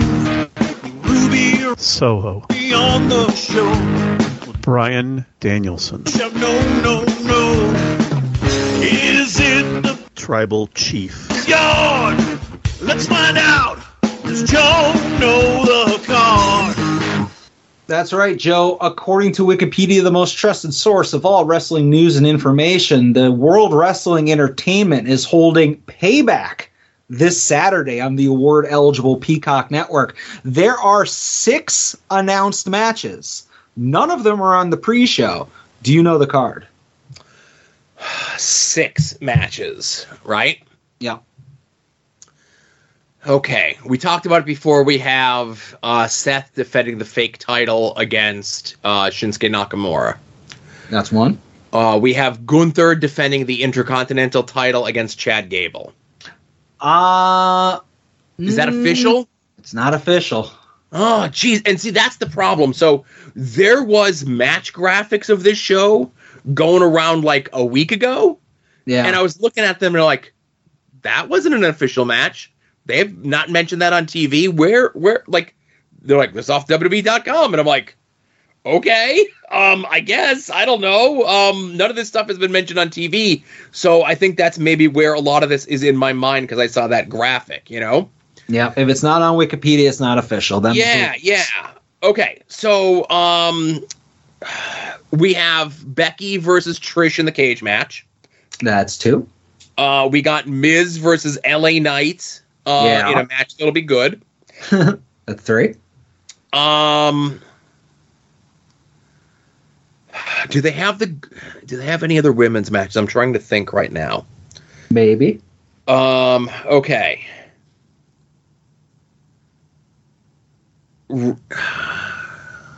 I'm trying to think. Rey versus Austin Theory. I just mentioned Austin Theory, so I think Rey versus Austin Theory is on the show. That's four. Um, Rhea Ripley is def- like because there's another thing. It's like oh, these were matches that they were building up for. Um, For SummerSlam. SummerSlam, and they never made it on there because that's the other thing where my um Rhea versus Raquel Rodriguez. That's five. Now I know you'd said that they haven't officially announced Gunther versus um Chad Gable. I know there was a Cody match that was announced, and I don't think this is an, an official match it's not a match. But they did announce that they are going to do a Grayson Waller experience with uh, Cody on the pay per view. That's what they're advertising to be on the pay per view, a Grayson Waller segment, right? Yeah, I mean that could be very well true, but it's not a match, so keep going. I have no idea what the sixth match could be. Not a single clue. Owens and Sami versus Finn and Priest. Really? Yep. Street uh Steel City Street Fight for the tag championships. Uh, oh, they're in Pittsburgh. Oh, those poor people. Yeah. But yeah, uh I'm just gonna go ahead and just skip this entire pay-per-view. Uh, I'm gonna watch LA Knight versus The Miz. I've been enjoying the build to that. Of course, I'm um, drinking the LA Nyquil. You know. Yeah. Can, oh, can we just talk real quick? I want to throw this in here. Did you watch the uh the celebration, the championship celebration on Dynamite with the acclaimed where they unveiled their not pink but actually red championship belts? Yes. And at one point Bowens ended a sentence with yeah, and the entire crowd went, Yeah. I did notice that. It's it's it's like the what chant, but only cool. It's invading all of wrestling. That's right. But yeah, uh yeah, nothing on here for me. If somebody tells me that like if something really cool like we had both pitched happens with Nakamura Rollins, maybe I'll go back and check it out, but I don't care about any of that other stuff. And I think there was a Jimmy versus Jay match that was announced, um, like before they even did any build for it on TV. No, I mean it definitely wasn't announced. It might have been Right. No, but there was like match graphics on WWE.com for it. You know. Well, it's not on Wikipedia. I know it's not on Wikipedia. I'm just telling you, Jimmy, Jimmy or Jay, I forget which one, quit. So I don't know how that match could happen anyway, right? Yeah, it would have to be unsanctioned. Yeah. Somebody would have to sign a hold harmless agreement. Yeah. All right. Well, enough about that. Joe, did you know that there's a pay per view on Sunday as well? There is. Yes. Sami Zayn's taken down to the ring. Is Kofi Kingston doing his thing? Ruby Soho. on the show. Bryan Danielson. No, no, no. Is it the Tribal Chief. yard? Certainly playing Let's way. find out. Does Joe know the card? Hey, Joe, Sunday, AEW, according to Wikipedia, AEW is holding a pay per view on Sunday entitled All Out. There are nine announced matches, none of which are on the pre show. Joe, do you know the card? So, being that this card was thrown together on Wednesday, let's hope that I do. Um, and Adam, I so I was going to tell you before we started recording that I'm like, oh, because there's two pay per views, I'm going to play the jingle twice. It's better that you don't. It pops. Right, it's better that I don't because it pops you. I, I thought better, right? Okay. Uh, so nine matches. Oof. Let's see if we can remember them all. Okay. Uh, we have uh, Kenny taking on Takeshita. Yep. That's we one. got o- we got OC taking on Jon Moxley. That's two. We got Wheeler and Claudio taking on Eddie Kingston and Shibata. Uh, that's three. Okay. Uh, we have um, Statlander taking on Ruby Riot. Ru- Ruby Soho. Right, Ruby Soho, sure, sure. Uh, the eight person of Bullet Club Gold taking on Buck Farter. What would we call him? you beat me to it. God damn it. All right. Oh, we have the same writer. What can I tell you? That's five. That's five. Uh, we have Samoan Joe taking on Shane Taylor, whoever that is. Yeah, I, I'm glad you said that because obviously I, I I have no idea who that is, but go on.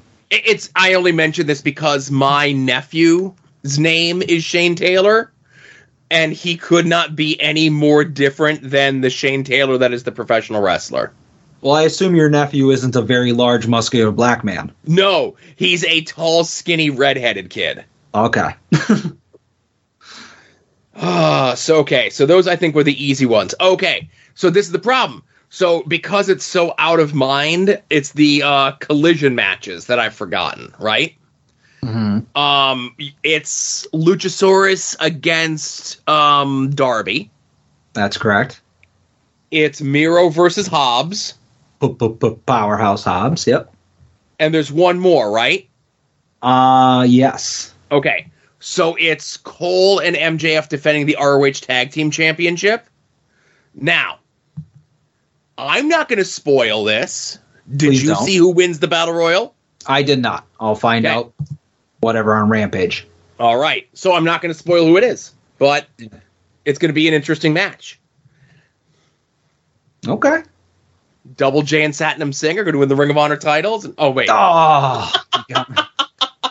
God damn it.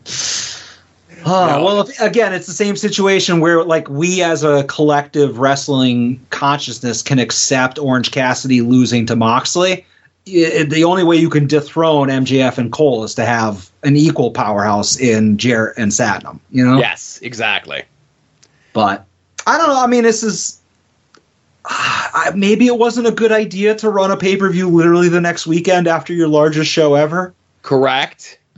And I'm not going to dunk on the pay per view at all because we've said many times that you know AEW pay per views sometimes on paper don't look the best, but you always enjoy it. You know, so I, I'm looking at this and Orange Cassidy versus Moxley. I'm like, win, lose or draw. That's going to be an amazing match, and you know, there's other things on here that I'm interested in. But man, like the best thing about AEW pay per views is that they're like every three months, and it's just so shocking and jarring to have one literally a week later. Um, now there is, and again, uh, Tony did the conference call today. There is talk of at least like one more women's match getting added on uh, to the pre-show. Um, one could only hope that they sh- should put Saraya on the pay-per-view after she just won the belt, but um, who knows? Who knows? Um, and I, I, I have a feeling there might be other mitigating factors as to why this pay per view feels so slapdash together as it is. Mm-hmm. Um, but unrelated to all of that, Adam, it's time for phone calls. Oh, okay. I think we all know that Orange Cassidy is winning, and that's the main event of the show, right? Uh yeah, I, I hope so. I, I do. You know, but again, if it doesn't happen, kudos to him on his run. He'll have Yep. many more. You know? Yes. All right, first call. Hey, bu- bu- bu- bu- bu- boys, it's Kenny, first time, long time. Uh, this day in wrestling history was the day that I won a raffle at the original Steel Stacks SmackDown. Oh, get those tickets now if you haven't already for Steel Stack SmackDown 2. But uh, today is the day that I won the raffle and uh, has uh, contained a skateboard deck from Home Base Skate Shop down there in Bethlehem. Great folks. And I uh, bonked Adam in the head as hard as I possibly could with my victory bounty on the way past him. Uh, got to make sure that was commemorated. Uh, hopefully there won't be a sequel of that this year. Make sure if you're going to the show, bring all your canned goods, uh, donate them for a great local cause. And, uh, breaking news, I, I hope Jungle Jack didn't get a piece of it. I hope Jungle Jack got the whole fucking thing. Woo! Yeah, uh, first of all, before we get into the Jungle Jack thing, I just got to say Kenny is right. He almost busted me hard way. I am very fortunate right now that I do not look like Don Callis. Oh, I I think um, Don Callis is putting makeup on that to make it like look more pronounced. I'd love to know the shoot on that uh, as far as like just I want to pick his brain off record to be like, all right, like how bad is it? Are you to get something done about it? Are you cool with it? Does it freak you out every time you see it? Do you think it makes you look more evil and you like it? Like I want to know like in a non kayfabe what's going on with that scar. And I just want to say, um, it was the date of uh, Kenny's call. Thank you for calling, by the way, of the Steel Stack SmackDown anniversary show. I'm like, shit, was that like a year ago today? But no, it was a year ago, like over the weekend. Ah, god damn it, Kenny! You should specify these things. Uh, listen, I, I do my due diligence, right? Yeah. All right, next call. Hey guys, it's Ben Pasco. Ben Pasco, what am I? Who am I? Uh, with this week's question. So I know I was making fun of Cash Wheeler for, you know, his road rage incident, but as someone who lives in New England and has driven in Massachusetts and Rhode Island, I understand him. My question for you is, maybe not pull a gun level, but what is the thing that happens on the road that drives you crazy and is most likely to get you to commit a Cash Wheeler? For me, people getting slow in the passing lane on the highway, uh, or people not keeping up with speed because they're like, I'm on the speed limit. Listen, there's 10 of us going over. They can't arrest us all. All right? Take one for the team. All right, I'll hang up and listen. Bye. Uh, it, it sounded like Ben was in the midst of his own road incident there. Uh, yeah, he's like running from the cops. Yeah. I like it. Uh two trucks driving parallel on a two lane highway, uh, and like at the same exact speed. Like two Okay. tractor trailers. You know what I'm saying? Yes. So like that that jumps to mind already. Uh what about you? So for me, um, you know when there's like on a major highway when there's road construction and they close one lane down Mm-hmm. and they give you the heads up that like, hey, in a mile, half mile, whatever, we're down to one lane. I hate the person, and everyone is getting over into the one lane, but then you have that one person who speeds all the way up to where the line, the lane about to merge, and then puts their turn signal on and waits for somebody to let them in. Yeah, fuck those people. Yeah, fuck those people forever. Um, Yeah. Or And people again- with motorcycle, like if you're in parking lot traffic where it's just a complete stop because there's like an accident or whatever, or it's just super backed up because of people like you just mentioned, uh, the motorcycles that ride on the shoulder. Like I'm like hit a rock and bust your skull, fucking going down the shoulder of the highway, zipping by everybody. God, yeah. Yes. Thanks, Ben. Uh, but yes, th- thank you for your call, Ben. Next call. Hello, gentlemen. Kevin here. Um, talking this week about stuff going on during WrestleMania week. Obviously, WrestleMania, SmackDown, Raw, all the indie shows, and, and discussion got to the Hall of Fame, which will be taking place in Philadelphia. Now, if we're talking nostalgia and history in Philadelphia and wrestling, there's kind of something that I'd be very curious about for Hall of Fame. Now, I think Paul Heyman goes in eventually at some point. Um, don't know if it'll be next year, but I mean, eventually he goes in. Now, the ECW ones, you know, I'm kind of thinking I love ECW and I have fond memories of it, but the WWE feel the same, whoever's in charge, you know, and, and, uh, well, Junkyard Dog's in the Hall of Fame. True, but it's kind of different now. And like, X-Pac doesn't go in the Hall of Fame as, on his own, but absolutely goes in as part of DX. That makes sense. You know, so there's certain things. Um, I think that Paul Heyman goes in with quote the ECW originals, and you get like a bulk of people going in with him as ECW originals. I'd pick uh, Tommy Dreamer, Raven, Sandman, Shane Douglas, Taz, and Sabu. That'd be my list. Because some people are already in the Hall of Fame, like the Dudleys. Um, but my question to both of you is, do we see some sort of ECW contingent group, nominees, whatever, for a Hall of Fame next year at WrestleMania in Philadelphia? And if we do see any sort of ECW theme, who's going in? Thank you guys. Looking forward to the show. Talk to you later. Um, I just have to say that the idea of being of inducting into the Hall of Fame, like oh ECW originals, and like here's like five people, here's like Raven and Sandman and Sabu or whatever. Uh, I think that sounds horrible, and it's just cringy enough for that to be something that they would potentially do. Yeah, You know? I, I, I, like as Kevin was saying it, I'm like, Taz works for another company. Tom Dreamer works for another company, even though he's on good graces. They're they don't speak to Shane Douglas currently. Raven is still in the midst of a concussion lawsuit with the company, right? So mm-hmm. Now, like, there's like four guys out of the list of people that Kevin said, and even further still, if they do decide to induct Paul um into the ECW, I think Paul's ego is too big to be in as the group of ECW originals. Either Paul's going in or not. And, and I think Paul, even whether it be based on his pre WWE work or his WWE work, or certainly the combination, he's more than deserving to be in the Hall of Fame by himself. There's a there's a, 20 people in the hall that have contributed less to wrestling than Paul Heyman. Right. Um, but I, I'm not a big fan of inducting stables anyways like i hated oh we're this is the four horsemen this is dx this is the nwo i get it when it's a tag team and that's fine because especially if it's like a tag team that they've always been you know like you're synonymous as a tag team whether it be i don't know the steiners or whatever harlem heat The, uh, the the Dudley Boys, like Kevin mentioned. yeah, like the Dudleys, if you want to induct them at some point, whatever, I get it. Um, that's fine. But like, I don't like the stables because I think of it like, yeah, this is stupid of me to say this, but like I compare it to a like a sports Hall of Fame, and you don't have you know the, the 1927 New York Yankees on a plaque in the, the, the Hall of Fame. It's like, no, here's Ruth Gehrig DiMaggio. We're not inducting the stable of baseball players. You know, it's a different thing. So I don't like the idea of being like, oh, here's the ECW originals, because then it's going to be like, oh, we're inducting into the Hall of Fame all the people that invaded WWE uh, from WCW during the invasion angle. Here's Buff Bagwell and Booker T and DDP. Right.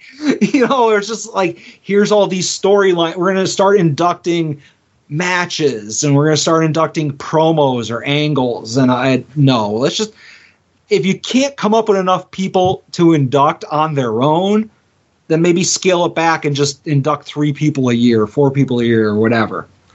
So they they have a formula to the Hall of Fame, right? They have someone who's living and not sad to look at. I'm sure to taking a drink. Okay, sorry. A, a woman, Yeah. someone who's dead, and again, I hate to say it, a minority, and a wild card. Like that's their template. Like that's who we need to fill for the Hall of Fame every year, right? Yeah. Now, Terry Funk is in the WWE Hall of Fame as part of the Funk Brothers tag team Funk wrestling family. I feel as though you can induct Terry this year as your dead person and to check that ECW box. Yeah. And still have four other people that you could put in. Because again, you mentioned before, like, okay, you know, you have Scott Hall in as part of the NWO and as Razor Ramon. You've got Nash in as, you know, himself and as part of the groups. And you got Flair in multiple times. This is that I feel as though you do Terry is somebody else who deserves whatever. Um now on that note, I could al- I could also see them, you know, because he was on the roster at the time, but again, he's too young. Like I was think I was kicking the tires on them putting Bray in this year, but I could see it being Terry as a solo. Um, for I, I did not know that Terry Funk wasn't in there on his own, and shame on WWE for not thinking that that's that has enough merit on its own. Maybe it's just a way to get his you know brother in there. So I get it. Well, it's like Uh, how Rand, Macho Man's in there as the Poffo wrestling family. Yeah, no, I get it. Like you, you got to figure out a way to appease people or whatever. Um, I think like a, an ECW thing would be cool, and I would totally watch it for the first time in a while. The Hall of Fame being it, but like I don't s- think that WWE cares about ECW as much as you and I do. Right. You know, and they don't see it as this thing that would drive ticket sales. Nope. And like, yeah, maybe they would. Yeah, let, let's throw a bone to a ECW person because we're in Philly, but it'll be somebody that's safe, somebody we've been working with, or as you said, you know, Terry Funk, something that's expected and justified. You know, but I agree with you with Bray Wyatt maybe getting in potentially right away, but if not soon. But I definitely I don't see there being an ECW class. I've heard that talked about ever since they announced Mania being in Philly, but I, I think it would be awesome. And if it was me doing it, like, are you asking me people that are reasonable? Like, can it happen? Because then you have to rule out people like Shane Douglas and, as you said, Taz. Maybe I think AEW would let Taz go, but um, but you're going to have the people that are on good terms with WWE, you know, or you're going to induct uh, Cactus one more time, you know, as ECW Cactus Jack, and it, it would just be a bad idea because they wouldn't treat it seriously. Right. Um. Yeah. I. I, still think it's going to be uh, Cactus or uh, Terry Funk. Like I said, they're not going to do. And it, it's a very famous story that multiple people have stated this. Um. Excuse me. That you know when you would mention how WWE does not look at ECW as fondly as we do, that is a thousand percent true. Um, multiple people in the company, when they've left the company, has stated that you know there was a time when somebody would go through a table and the fans would chant ECW. Vince famously has told people that the reason the fans chant that is because WWE trained them to chant that at a table break. Uh, oh, Vince, why won't Yes. you die? Now, before we get the pink button, now I don't Yeah. screen these calls, Adam, beforehand. You know that. I, I respect the integrity of the voicemail line. If somebody calls in and says says something scandalous, something scurrilous, something whatever, you know, that's on them. We're just the outlet for them to say these things, you know? Of course. But we got a call from someone that was um, you know, I don't know how many levels of lawyers are involved in what happened, but they were uh on the ground this past Sunday. So again, this is a call from other JB. Hey there, Adam and Joe. Hopefully I get this in in time. It's the other JB. Well, if you haven't noticed, I'm taking a little bit of a vacay, a little bit of some time off, because apparently the punker still wants to see how much of a MMA UFC career he could have later. But um, yeah, I don't know about that. Anyways, in my time off, you know, I'm catching back, laying back, catching up on some stuff, watching you know, this, that, and the other. And I figured that I should try to go back to where I started watching some wrestling stuff. Um, one of the first matches I ever watched was a match between the New Day and the Bar. Um, so I was wondering if y'all, this might be a bit of a black hole for y'all, but uh, what have you got for uh, Sheamus? All right, let me know. The New Day versus the Bar was one of the first matches she ever watched. Yeah. Come on. wow. God, uh, uh, how old are we? Adam, we're very old. You know, there was a time, maybe about six to seven years ago, where I'd be like, "Oh, these goddamn kids! They grew up with Edge as their world champion," you know? Yeah. And like, it was true then, but like, already, like, those kids are already like, "Oh, you grew up with like the New Day as a new thing," you know? Yeah. Yeah, listen, this is what happens. The longer you stick around, the more and more people come and cycle in, you know? I gotta stop sticking around. Yeah. Uh, I mean, can we address the other JB and what they did about CM Punk? Like, Well, I, I have a feeling Ed might address that in one of his calls. Gotcha. No, I just wanted to be not like to deep dive into it, but I mean like the fact that nobody has seen hide or hair of other of of Jungle Boy anywhere, and to have them call us, that's a big get. Right. after all the scandalous of like what are we calling this thing? It's like Brawl Out Two, Brawl In One. You know. Anyways, We're, we're calling it telephone, textograph, text Sean Ross Sapp, yeah. Okay. text backup Hangman, text, text Nick Hausman. You know what I mean? I don't know. Yeah, Um, but best uh Sheamus recommendations. So I'm listen. I, Sheamus had that potential for a very long time, and obviously uh, JB only having watched, you know, that late in the Sheamus run where Sheamus was already teaming up with Claudio. You know, Yeah. Um, go They've never and- seen like ECW Sheamus. okay, so that's what I'm going to recommend. Sheamus's feud in WWE ECW with Goldust.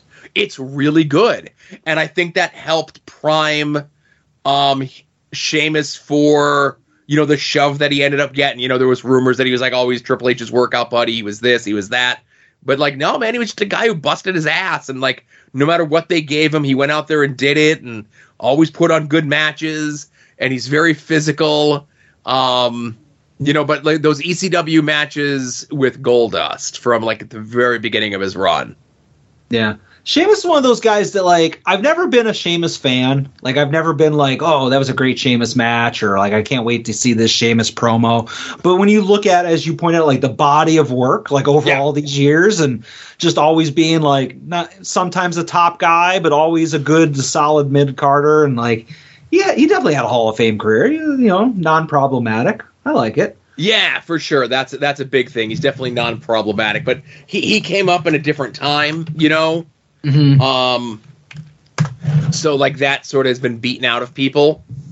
Yeah, I'm looking to see if the story of Mick is on here. They didn't pull it out, unfortunately. I guess I was hoping the clip on his podcast um, of Mick talking about. Remember they did the bit at uh, WrestleMania one year where like the League of Nations came out and did whatever. Um, and then, or it was like Foley was in the ring, Shawn Michaels in the ring, and Austin was in the ring, and the League of Nations came out, and then like they beat him up and they fended him off, right?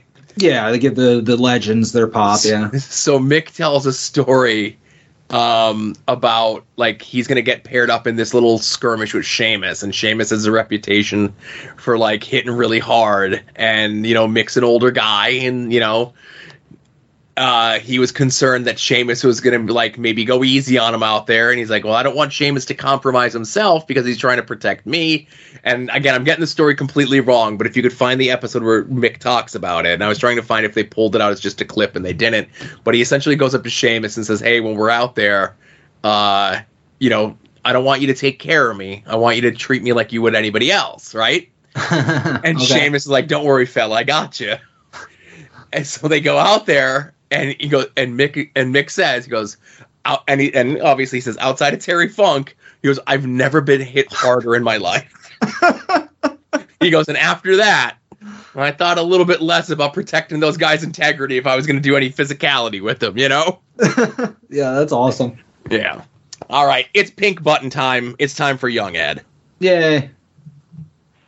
Hey, Joe and Adam, it's Ed. Um, I just got back from Taco Bell. I had to uh, cheer myself up. It's a sad day. They've uh, they suspended uh, CM Punk again for simply defending himself against some rich kid asshole uh, that started shit and still had to finish it. Uh, and I made a lot of tweets about it today, including that uh, the Young Bucks are balding, uh, stupid Christian fucking losers, and I hate their guts. Um, All right. But I was like, I'm gonna save my my big thoughts for it for uh, at odds. Yay. You guys get to hear it. And here's what I think. Um, I think Punk should quit, and not like in a fuck them kind of way. Well, he'll probably, be but I mean, not for me. I it's not that. Um, I think he was way happier when he wasn't wrestling. I think he's fucking miserable again now, and uh, I think he should just you should just go home and just hang out with your wife and your dog and write some comics No. and shit, make some more horror movies, I guess. All right. But uh, yeah, he's just a, a much happier person when he's not a full time wrestler, and um, frankly, they don't want him there anymore either. So why would he want to be there? Just go home, right? Because don't be, don't force yourself to be a place like if the entire soon to be named network didn't want uh, Hayabusa on, I just wouldn't do it anymore. I wouldn't, you know, make you make a separate podcast network for me. um, yeah, man, I think I think he's proved enough. He's like two time world champion. He's, he's he's had a career, and he's much happier uh, not having one. Okay, bye. I love the idea of there being a rogue second soon to be named network just for Hayabusa. I'd join them. Like I, I don't know, like if that would mean at odds would go over there with them, if it just I had to shoot, I'd have to party lines would be drawn. I'd just have to go over with Ed. Over What I would do is. I would record this old school style where we both record our individual sides in Audacity. yeah. And it'd be two podcasts that re- get released just your side and just my side your side would be on the collision version of soon to be named network with Hayabusa, and my side would be on the main show on the main feed on uh, soon to be named network and then you'd have to download both versions and play them together to get the full show Yeah, and uh, somehow like w- one of our voices would come from the left ear and the other one would be on the right ear. It's like you're having a conversation. I get it. Uh, I, I don't think you should answer this question because I'm sure your answer is that Phil should just go away. So I, I don't even know if you should be allowed. Uh, you're biased, Uh, but I'll say before you formulate your political answer here, I don't I don't care if Phil is happy. So like yes, him going away would probably increase his happiness. You know, going home to AJ, whatever, that's great. But I want Phil on my TV, not only cutting wrestle like uh, cutting wrestling, doing a wrestle, uh, cutting promos, telling us when he's telling lies, and starting shit because I think that's very entertaining. So I'd rather this is a perfect Ed take. I'd rather me be entertained than Phil be happy. and, and I'll say this do we know that Phil was happy when he was away from wrestling I don't think anything makes Phil happy. I think Phil's very happy for short periods of time. Right. I think I, I think Phil convinces himself that he's happy. I think Phil needs that conflict in his life, that agitation, even if he has to stir things up. And a lot of times he convinces himself that he's happy and that he wants to do something again. But everything that he's done since he left WWE the first time, his real home, um, I don't know if you saw his Cauliflower Alley speech where he really talked about how how uh, much of a fan he was of what Triple H has done in recent years. Got definitely not, definitely not political maneuverings there. But Phil, I think, is someone who, if he doesn't have that pot to stir, he's like he's just gonna make trouble at home. You know what I mean? I'm sure Larry and April conspired of like, how can we get him out of the house? Let's sign him up for movies. Let's get him an agent. Let's call Marvel to have him write comic books. Let let's have him go to the UFC. He likes doing that mixed martial arts stuff, right? And he fails at all of it. And then they're like, shit, what else is left, right? Yeah. So then they finally, after seven years, get him to go back into wrestling, and he fucked it up twice.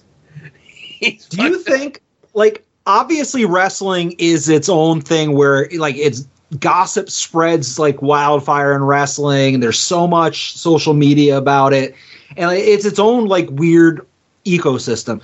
Do you think that at each one of Phil's stops in between WWE and AEW, whether it be Marvel Comics or UFC or acting or whatever, do you think there are similar blow ups between him and co stars, co plotters on comics, co like trainers in UFC that drove him out of all those places? We just haven't heard about them? Yes. I agree. I think that's possible.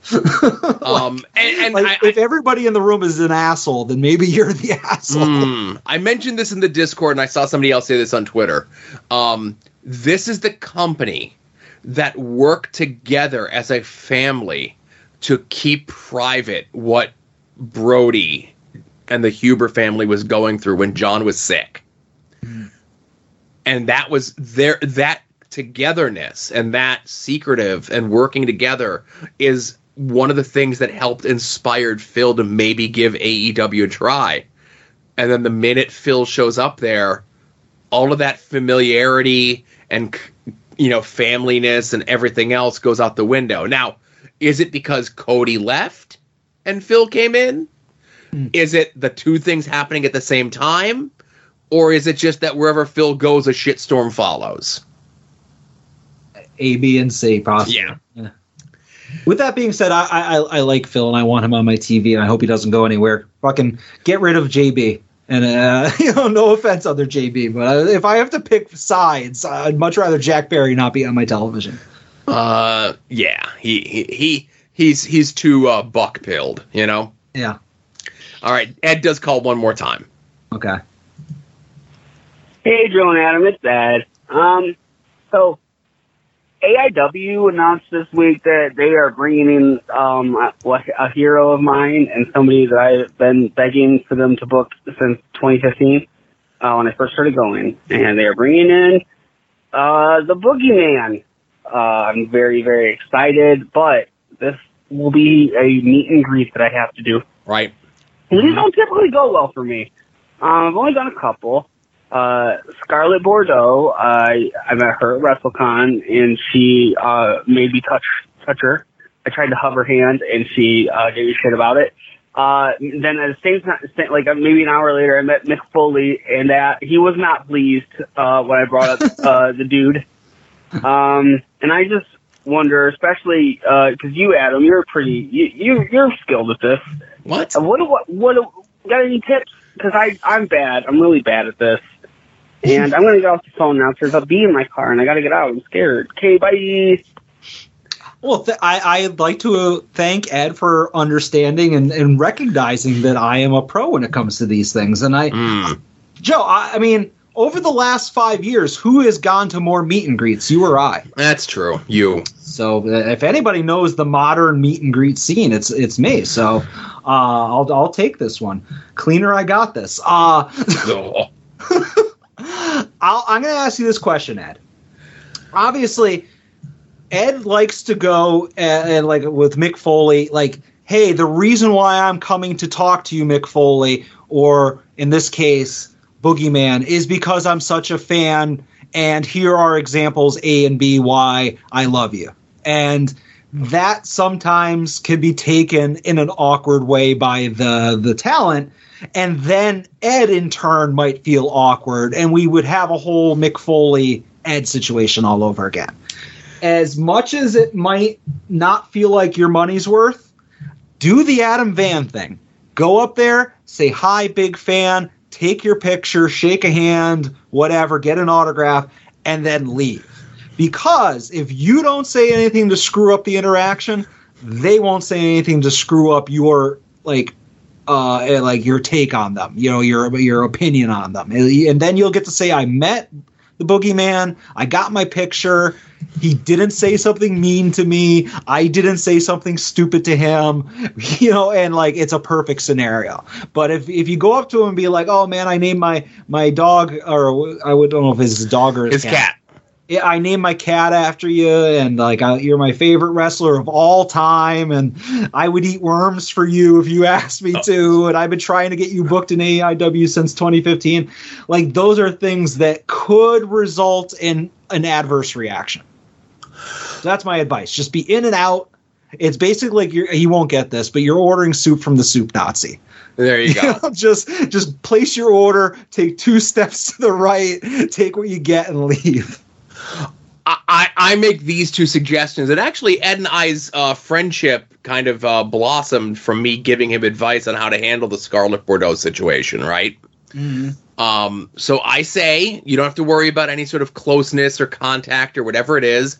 I'm sure the boogeyman has a thing that he does for all of his meet and greet pictures, you know. Um, I'm with Adam in that less is more, but I think if you go up to him and just say, "Big fan," I even name my cat after you, and that's enough. Yeah. Now, granted, you might want to do a little digging and see if he's a cat guy or not, because that might offend him.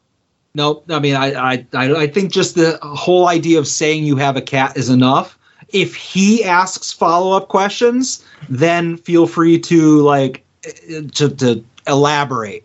But if he's just like, uh huh, don't keep going. Don't take that silence as a reason to just be like, oh wait, I'm going to throw more stuff at you.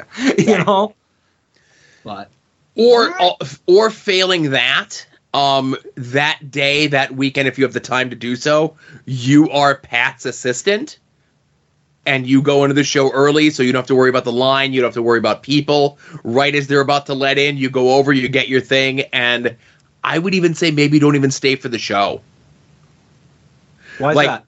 just because I think if, and again, I can't speak for Ed, but if Ed has that moment, that meet and greet moment with Boogeyman, and it goes well, and then Ed lingers in the building longer, he might have a second interaction that there might be a well. second interact, like whether it be like Ed's like, oh, you know, you know what, I really wanted to tell Boogeyman this. The first time went well. I'm gonna go and say it. I'm gonna go find him out, or like Boogeyman's gonna be like out of character or out of gear or out of something, and they're gonna bump into each other in the bathroom or like in the line for a hot dog or something, and then that's gonna be a bad interaction. Like with eyes on the Boogeyman, get your thing and go home. Yeah, I can see that. Or somebody needs to like personally chaperone Ed, which is very difficult. I've seen many people attempt. Right. You know. It's but tough. maybe a, a team of people keep Ed away from Boogeyman after a couple a couple drinks or a couple uh, sips of tea or whatever, you know. Yes. Ah, but great question, Ed. And uh, Ed's uh, panel at Colossal Con got delayed until 11 p.m. and he's happy about it. But for Yeah. once, that's that's interesting. But go check out Ed. Yeah, I'll PayPal you twenty bucks next week. I'm not going. I'm sorry, Ed. I'm I'm on the fence still. We'll see. All right. If you if you if you decide that you're for sure going, we'll work something out. All right. Well, we got maybe, time. Maybe I'll come meet you. We'll go up together. I don't know. All this, this feels like a very late night for an old man. You know. My body's 43, but my mind thinks I'm 23. Hmm. okay. Um, where am I looking here? Okay, so uh, hey, um, ways you can support us. There's no TeePublic sale this week, but that's okay. When they let me know, I'll let you know. Um, New shirt designs. Oh, there's some new shirt designs. Uh, there was some discussion this past week, inspired by Final Wrestling Plays, of course. Um, and DeWicki was able to whip some things up real quick. Uh, whether it be uh, Bad Terry lies or Bad Terry still lies or Bad Terry sucks eggs or whatever it is, go check out the TeePublic store.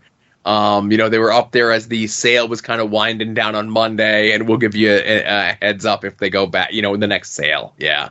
Yeah, and you have to upload the fourth one that DeWiki gave us. Yeah, I've just been I, things got busy. Like I had like a f- bunch of free time when that happened, and just like it's been rough the last couple days. But I'll get on it. Yeah. Um, so we have that, of course. Uh, Steel Stack SmackDown 2 is coming up in just two short weeks. Um, couple matches announced so far. We mentioned Matt Makowski and Hot Sauce Tracy Williams taking on Delirious and Frightmare. Uh, Max the Impaler taking on Delmi Exo. Uh, nice to see some names coming back that we haven't seen at the LVAC in quite some time. Uh, we don't know who's on the teams, but it looks like we're going to get a five on five team Big Dan taking on Team Avery Good, professional wrestler. I can't believe he lied and is coming back to professional wrestling. Um, and we also have officially announced um, Brandon Kirk and Lucky 13 taking on Puff and Jeff Cannonball. Oh, okay. Must have Yes. been late breaking because I haven't looked up. No, that was like two days ago, maybe. Lucky put up like a little video about it, announcing it, you know? Was there an LVAC posting about it? I think so. I know there's a match graphic for it, Oh, too. You know? right. Yeah, too much video games for me. Not enough social media. There you go. And there's still one, two, three, four more matches to be announced. And I, obviously, the five on five is still going to get filled out here as well. Um, I have the full card if you want to know. Um, but um, I want to know: is there going to be a Wheeler Yuta meet and greet opportunity? There is. His name is mentioned alongside the meet and greet stuff with um, Smoke Train Charles Wright and D'Lo Brown. So But there's nothing you have to buy in advance like Eddie Kingston last year, right? I don't think so. Okay. Yeah, I want to get my picture taken with Utes. I'm gonna Yeah. I'm gonna be like Ed. I'm gonna let him know how angry I am about IW uh, TV 100. Uh, I'm going to ask him. And so this is one of those weird things. Um, he's never been on an LVAC show, and he and I's paths in professional wrestling kind of crossed. You know, Yeah. Um, when he start doing AIW, I had stopped doing AIW. Uh, when he start doing Chikara, I had stopped doing Chikara. Um, and he's a guy, you know, I'm a really big fan of. He's I've heard nothing but nice things about him as a person. Um, and I'm a really big fan of the stuff that he's done in wrestling, you know, on the indies and in AEW. And uh, you know, I'm looking forward to going up, shaking his hand, telling him I'm a fan and I appreciate what he does and You know, when I get my Mark picture with him, I'm going to ask him to put his shitty chain on, and uh, you know, Uh, all right, cool. Looking forward to it. yeah, it's coming up soon. Two weeks uh, this Saturday. I'll see you there, right? Yep. Everybody. Um, and also, and lastly, of course, you can help us out by making any and all of your uh, purchases through our Amazon affiliate link. When you click on links to various merchants on the site and make a purchase, this can result in the site earning a commission. Affiliate programs and affiliations include, but are not limited to, the eBay Partner Network. Yeah. And is this the longest that we've gone on the show without mentioning the Patreon? Uh, quite possibly.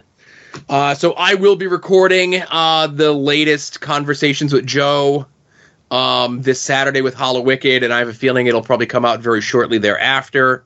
Um, I was given one thing specifically to ask Hallowicked about um, that has implications coming up in the near future. But other than that, it's going to be the same interviews that I've done with you know other Chikara people. Um, you know, primarily it's going to be about their involvement with the shutdown angle and ashes and everything else like that.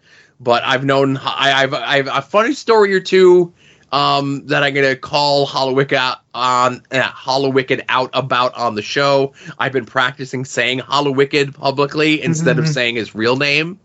Um, and then I got to figure out who I'm going to do for next month, right? Yeah. And I, I was going to record you audio, but I'm just going to write down a question and email it to you before Saturday. Okay, perfect.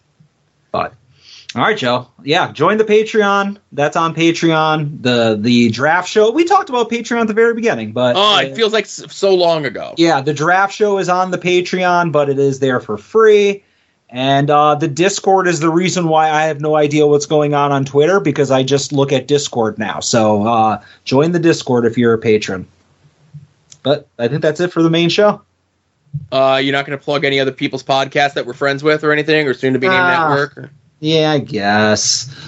Longbox Heroes, Longbox Heroes After Dark, We Need Wrestling, Porch Talk, Viewer's Choice, Indie Wrestling Guide, Wings on Wings, Hiya Bussy, and Final Wrestling Place. I need anabolic steroids from this doctor right now. anabolic steroids is a logical next step. My apologies, almost screwing that up. That's all right. Now it's time for uh, Ed's favorite part of the show. Yes, Ed's favorite.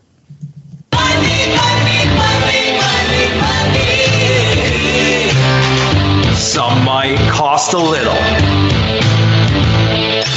Some might cost a lot.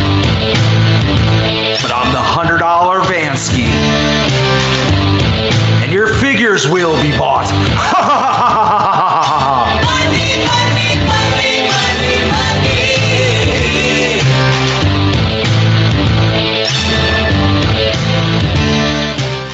So, Joe, I don't. You won't get this reference, but uh, I'm sure you've heard of the show because Todd brings them up every once in a while. Are you familiar with the show Pardon the Interruption on ESPN? Yes, through Todd. Yes. Okay. I, I know he's a fan. So that is a show that's on every day at 5:30 every weekday. And what they do is it's a half hour talking head show. And then they throw after the show's over they go to Sports Center. And about 10 minutes into the show there's another segment with the guys from PTI but it's on Sports Center. Um, but that segment doesn't air in Canada because Canada, for whatever reason, where they air PTI, they don't air Sports Center or they don't air the complete version. So at the end of every episode of Pardon the Pardon the Interruption, when they're throwing over to Sports Center, uh, Kornheiser, Tony Kornheiser, waves a flag and says goodbye Canada because that's the last part that Canada will see, even though the United States will see them in a little bit. So this is a roundabout way for me to say at the end of the main show, I'm just going to say goodbye, Ed, even though we're continuing the podcast. So but he's already gone, so he's not going to hear any of this, but for future reference. Right. But uh Joe, did you buy anything this week? I did actually. I bought two things this week. Oh, okay. What's one of them? Uh, so one of them is, um, you know, inspired by. Listen, I, you know, if you listen to Longbox Heroes, um, you know, that we talk about like genre stuff and a lot of the, you know, Marvel movies and stuff. And we're, Todd and I are both big Star Wars fans, so we do watch all the Disney Plus Star Wars stuff. And uh, the first two episodes of Ahsoka came out this past week. And I'm not a Clone Wars guy. I never watched the cartoons or anything else like that. So all of this is like a new world of Star Wars people to me. And I was and I was introduced to a new character. Some would say maybe the greatest character in fiction of the last 50 years. Uh-oh. And so I gotta say before you go any further, and I'm fine if you tiptoe around it, but I haven't seen any of the episodes yet of Okay. Ahsoka, so I'm not gonna know who you're referring to. But Okay. So, uh, so you know, I always watch the shows right before we record, and I do my best to avoid spoilers. But the day that I was getting ready to um, watch the show, uh, uh, Hasbro Pulse or whatever put out like, "Hey, starting tomorrow, here's all the pre-orders for all the characters from the show." Right? They're doing all six-inch Black Series figures, and they're doing a couple three and three quarters. Right? Yep. and they're doing a six inch uh, figure, Black Series, whatever, for Chopper, aka Chop. Okay.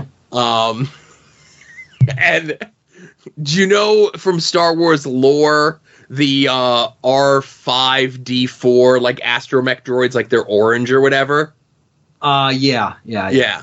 Well, Chopper is a sassy one who who has little arms that come out of the side of his like robot head. Okay. So he can find stuff while he's in the back of the ship. And he's sassy. And I was dying.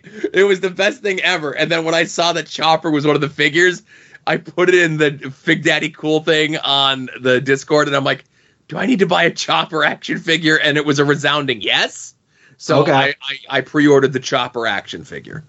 Um, I saw the new Marvel Legends that went up for pre-order are back to windowed boxes. Did it say whether these were windowless or windowed? These are windowed. All the new stuff is windowed. Nice. Nice. Yeah. When I saw those legends solicited earlier today, I was like, oh, we're finally out of the dark ages. Yeah. And like I said, I saw the Marvel ones go up, and like I'm like, oh, I could use that Spider Man. It's a windowed box, but I didn't love it. You know. Yeah. I'm probably gonna get the uh, the Winter Soldier Captain America one, you know? Of course. Um, my first weekly purchase, Joe. Uh, I don't play the all heat no heaters, but I am a little bit fired up and not in a good way about this. So a month or two ago, I had seen. I think it was at San Diego. They had like a panel for Funko. And they were showing loose. They were loose boys. They weren't in the boxes, but they showed all of like here's all the upcoming NFL Funko Pops that are coming out this season, and they were just all on a shelf. And I think the picture I saw was like a cell phone out of focus picture, so it was hard to make out what was there. But I could tell that there was uh, a couple Steelers ones, and you could tell like one of them was T.J. Watt, whatever. So yesterday, again, I didn't know when they were coming out, but I knew, oh crap, I need more Steelers Funkos because of course. So yesterday, Fanatics, who does occasionally have exclusive Funkos, put up for uh, what I thought was a pre-order, put up a Kenny Pickett Funko. I'm sorry, Kenny by God Pickett Funko Pop, and this is the the rookie figure of Kenny uh, Kenny Pickett. But I need it because I have all the Steelers Funkos. So it's exclusive to Fanatics. It's 15 bucks, which is whatever. That's kind of the going rate for a store exclusive. Right. And and you have to pay shipping. It was like five dollars shipping. So I'm like, well, I'm going to order two, and don't make a Todd joke there, but I'm going to order two because it's my guy. I want to make sure I get a mint one. I, it's been years since I've ordered a pop from Fanatics, so I don't know what their shipping situation is. Let me just get two. If I get a mint one out of the deal, uh, you know, I'll be happy. If I have a second one, I got to sell or just hold, hold on to whatever. So I spend forty dollars after tax and shipping for two Kenny Pickett Funkos. I'm very happy. To this morning, I get a shipping notification that they're shipping. So I'm like, Oh. yay, this is awesome. Apparently, they're in stock. And then later on in the afternoon, I get an email from Fanatics saying you may also be interested in this. They put up a whole second wave of NFL Funkos, independent of what they put up yesterday. And today it was TJ Watt from the Steelers. So I had to go and order the TJ Watt in the same exact way, two Funkos plus shipping plus taxes, because they staggered them and I couldn't just order them together because I didn't know if they were going to sell out yesterday. So I had to order the Kenny right away, you know? But I basically paid double for shipping. And oh, by the way, like 20 minutes after I ordered the TJ Watt, that shipped too. But so I got some some cool Funkos, but I'm mad about the process of them staggering the the releases when they knew they were they had them, you know? So so how is the uh, Funko purge going, Adam? I have a big pile, and our local comic shop told me uh, he was buying that Silver Age collection. If you remember the most recent one, which one, right? Uh, Right. Which which giant collection of Silver Age books did he buy recently? Um, but basically, he was about to buy those, but those were he just made the deal for those books, so he asked me to kind of hold off for a couple weeks. So I got Okay. a big old tote tote and a half full of Funkos that are going to the shop soon. All right. It's been, I, I will always buy every single Steelers Funko Pop because I've told the story before. I would not buy Funkos. I thought they were stupid. But Todd bought me for my birthday a Roethlisberger one. This is this is probably like twelve years ago, thirteen years ago. Bought me a Roethlisberger one. I was like, oh, this is cool. I was like, this is not bad for a one-off thing. And then I googled it. I was like, are there any other Steelers ones? And there wasn't. It was just the one Roethlisberger, and I was like, okay, this is a perfect beginning, middle, and end of my Funko collection. I just have the one, and I'm good. And then they came out with the like, I think it was Antonio Brown from the Steelers.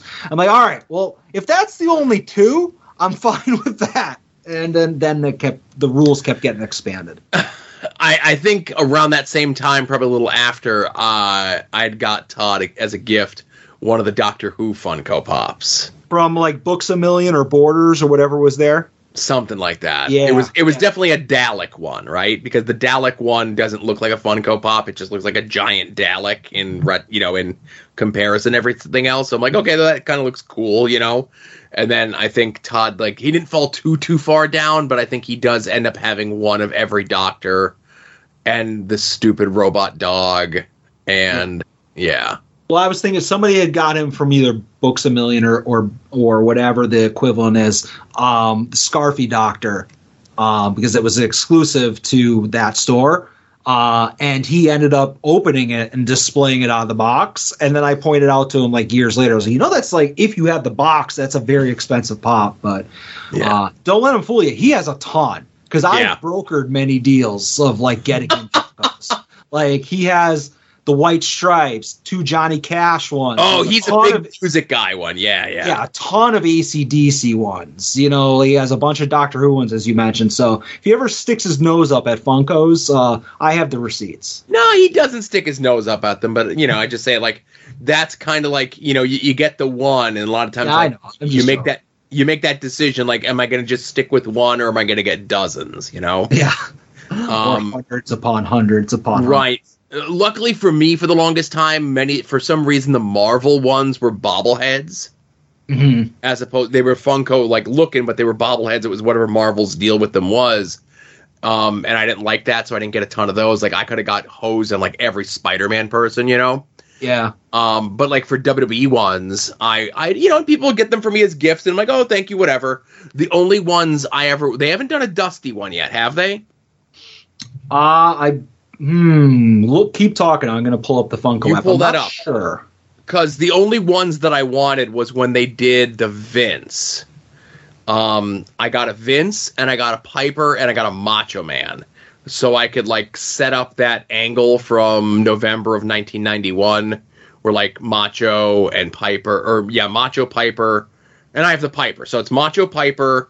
Flair and Vince, so I could set up that angle where like the three of them are doing commentary, and Flair comes out and he has the chair and he makes like he's gonna go after Piper, but instead he like lays out Vince instead. Yeah. Um, yeah. So like I have those and they're opened, you know? Yeah. So there is a Dusty Rhodes Funko. Oh, okay. It's uh, Polka Dot Dusty. Yeah, of course.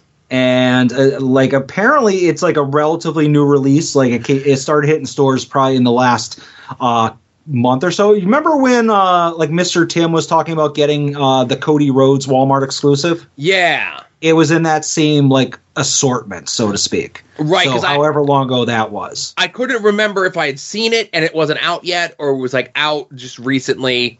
I would probably pick up the Dusty one just because Dusty's awesome, you know? Yeah, I mean, honestly, I've probably seen it, but because it's not something that I wanted, like I, I didn't give it a second thought. But if I see one, I'll give you the Iggy, and you can let me. Yeah, yeah, for sure. Because I see like random WWE commons all the time. You know. Right. What else did you buy, Joe? Well, uh, this past Friday, I'm not really sure what the reasoning for it was, but I start getting notifications of something called the Target Fall Geek Out, where Okay. there was going to be some sort of new line, new design, new something of McFarlane figures. Yeah, they do this all the time, and then like each week or day or whatever, it'll be like, oh, this day's McFarlane, this day's Hasbro, this day's Lego, whatever. But go ahead. Right. So, um, you know, whatever it was, they did a Sinestro Corps, like yellow and black Sinestro.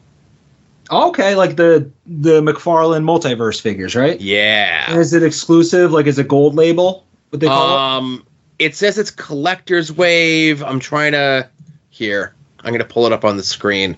Okay. So there's the figure. Oh, okay, I see. I Yeah, see those. Those are like those are a larger box than the standard multiverse figures. Uh, I've liked the presentation of those boxes. Yeah. Uh, but there hasn't been a character that I needed yet. You know. Well, so again, this iteration of Sinestro I need. Any iteration of Sinestro they put out, I'm gonna get. The Captain Cold that they put out for this was like new 52 Captain Cold, where he has like cold powers. Yeah. As opposed to the cold gun. If they do like the old school cold gun parka Captain Cold, and that's one of the things that's kind of saved me on these as well is they haven't done a ton of the Flash villains, and the ones that they've done, they're like, oh, here's Mirror Master, but he's Jokerfied, and I'm like, I don't need that. I need the classic '60s designs of all the rogues. I need a Captain. They do a Captain Boomerang they like Flash is the best rogue gallery in all of comics, and if they do like these seven inch figures like this, I I would absolutely have to get all of them. Did you? Uh, again, I know the answer to this is no, but they just announced uh, a parka wearing, like 3D sunglasses wearing, Cold Gun uh, Captain Cold Funko Pop.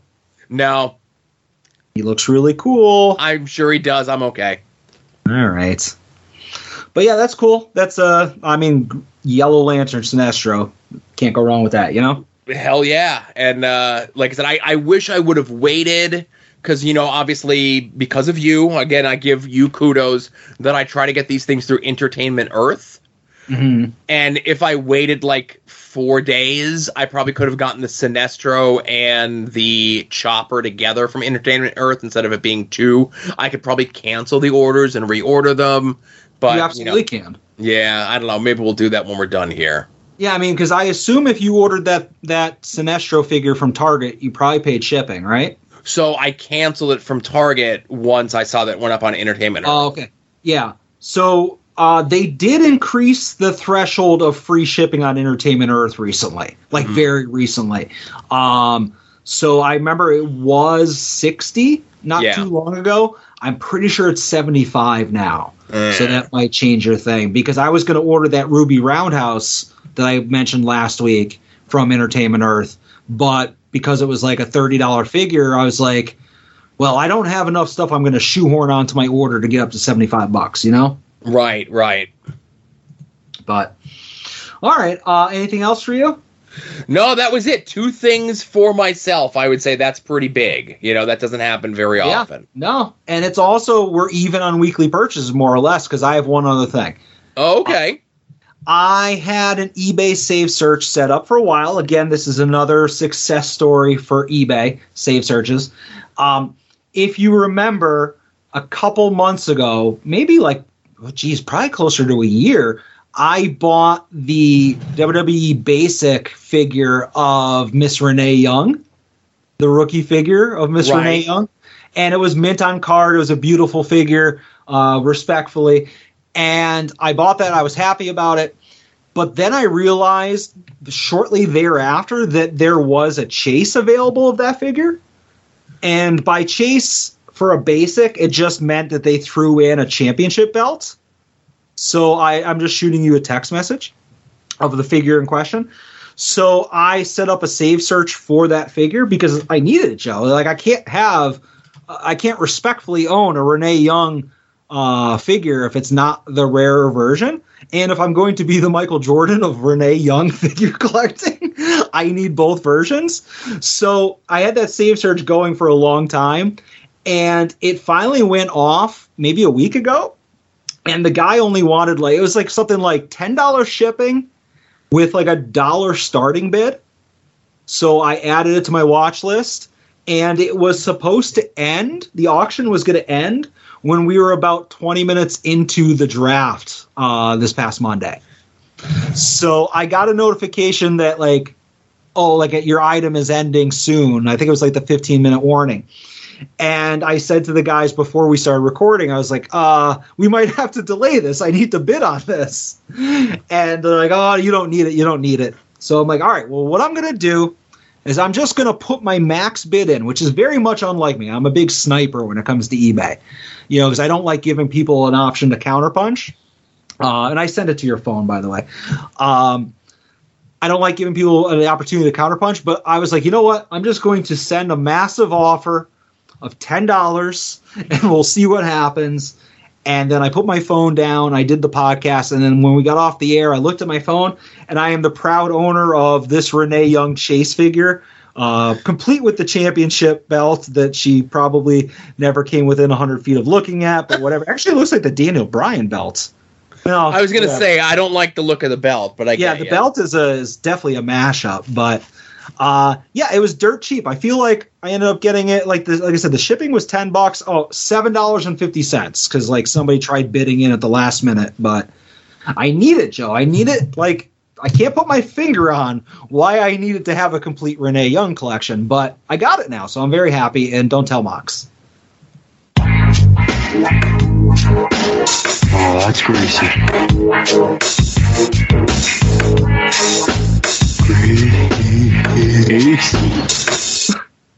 That's that, that's unwarranted. I don't think that was very greasy. I'm just a I'm a I'm a figure collector. I'm a completist. I'm gonna have to I'm gonna have to pot that down for next time. That was a little louder than I thought. Anyway, um, yeah, I don't know. I'm I'm telling Mox. You're lucky. You're lucky he has a flip phone.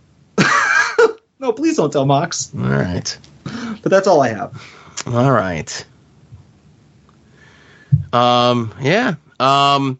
So I am uh gonna go ahead and I looked because you know I had my previous orders out there of the two LA Knight basics, Yeah. the Chopper and the what call it, um, the Sinestro. And you are right, Entertainment Earth at seventy nine dollars or more for free shipping. Mm-hmm. Those four figures together is eighty dollars and seventy eight cents. Can I can I just negate what I just said though? What? My only concern if it was me is Entertainment Earth does not buy lots of wrestling figures. Okay. Uh, are they still available to order? The Yes. LA Knights specifically. Uh, to pre-order, yes. To pre-order with the same date as what you were originally promised? Yes. Okay, that was my only concern is that like if they somehow closed the pre-orders or, or have a second date listed Nope. That you would somehow get out. Yeah, by all means, cancel and reorder. 'em. I do Yeah, that that's what I'm gonna do when we're done here. All right, there you go. More money saved. That's what we got to do, baby. Yeah. All right. Well, that's it for me, Joe. All right. Hey, thanks everyone for listening. This was episode 257 of At Odds with Wrestling. For Joe, for Adam, this is Joe. How about that? for Adam, this is Joe saying thanks for listening. Be safe out there and enjoy some wrestling.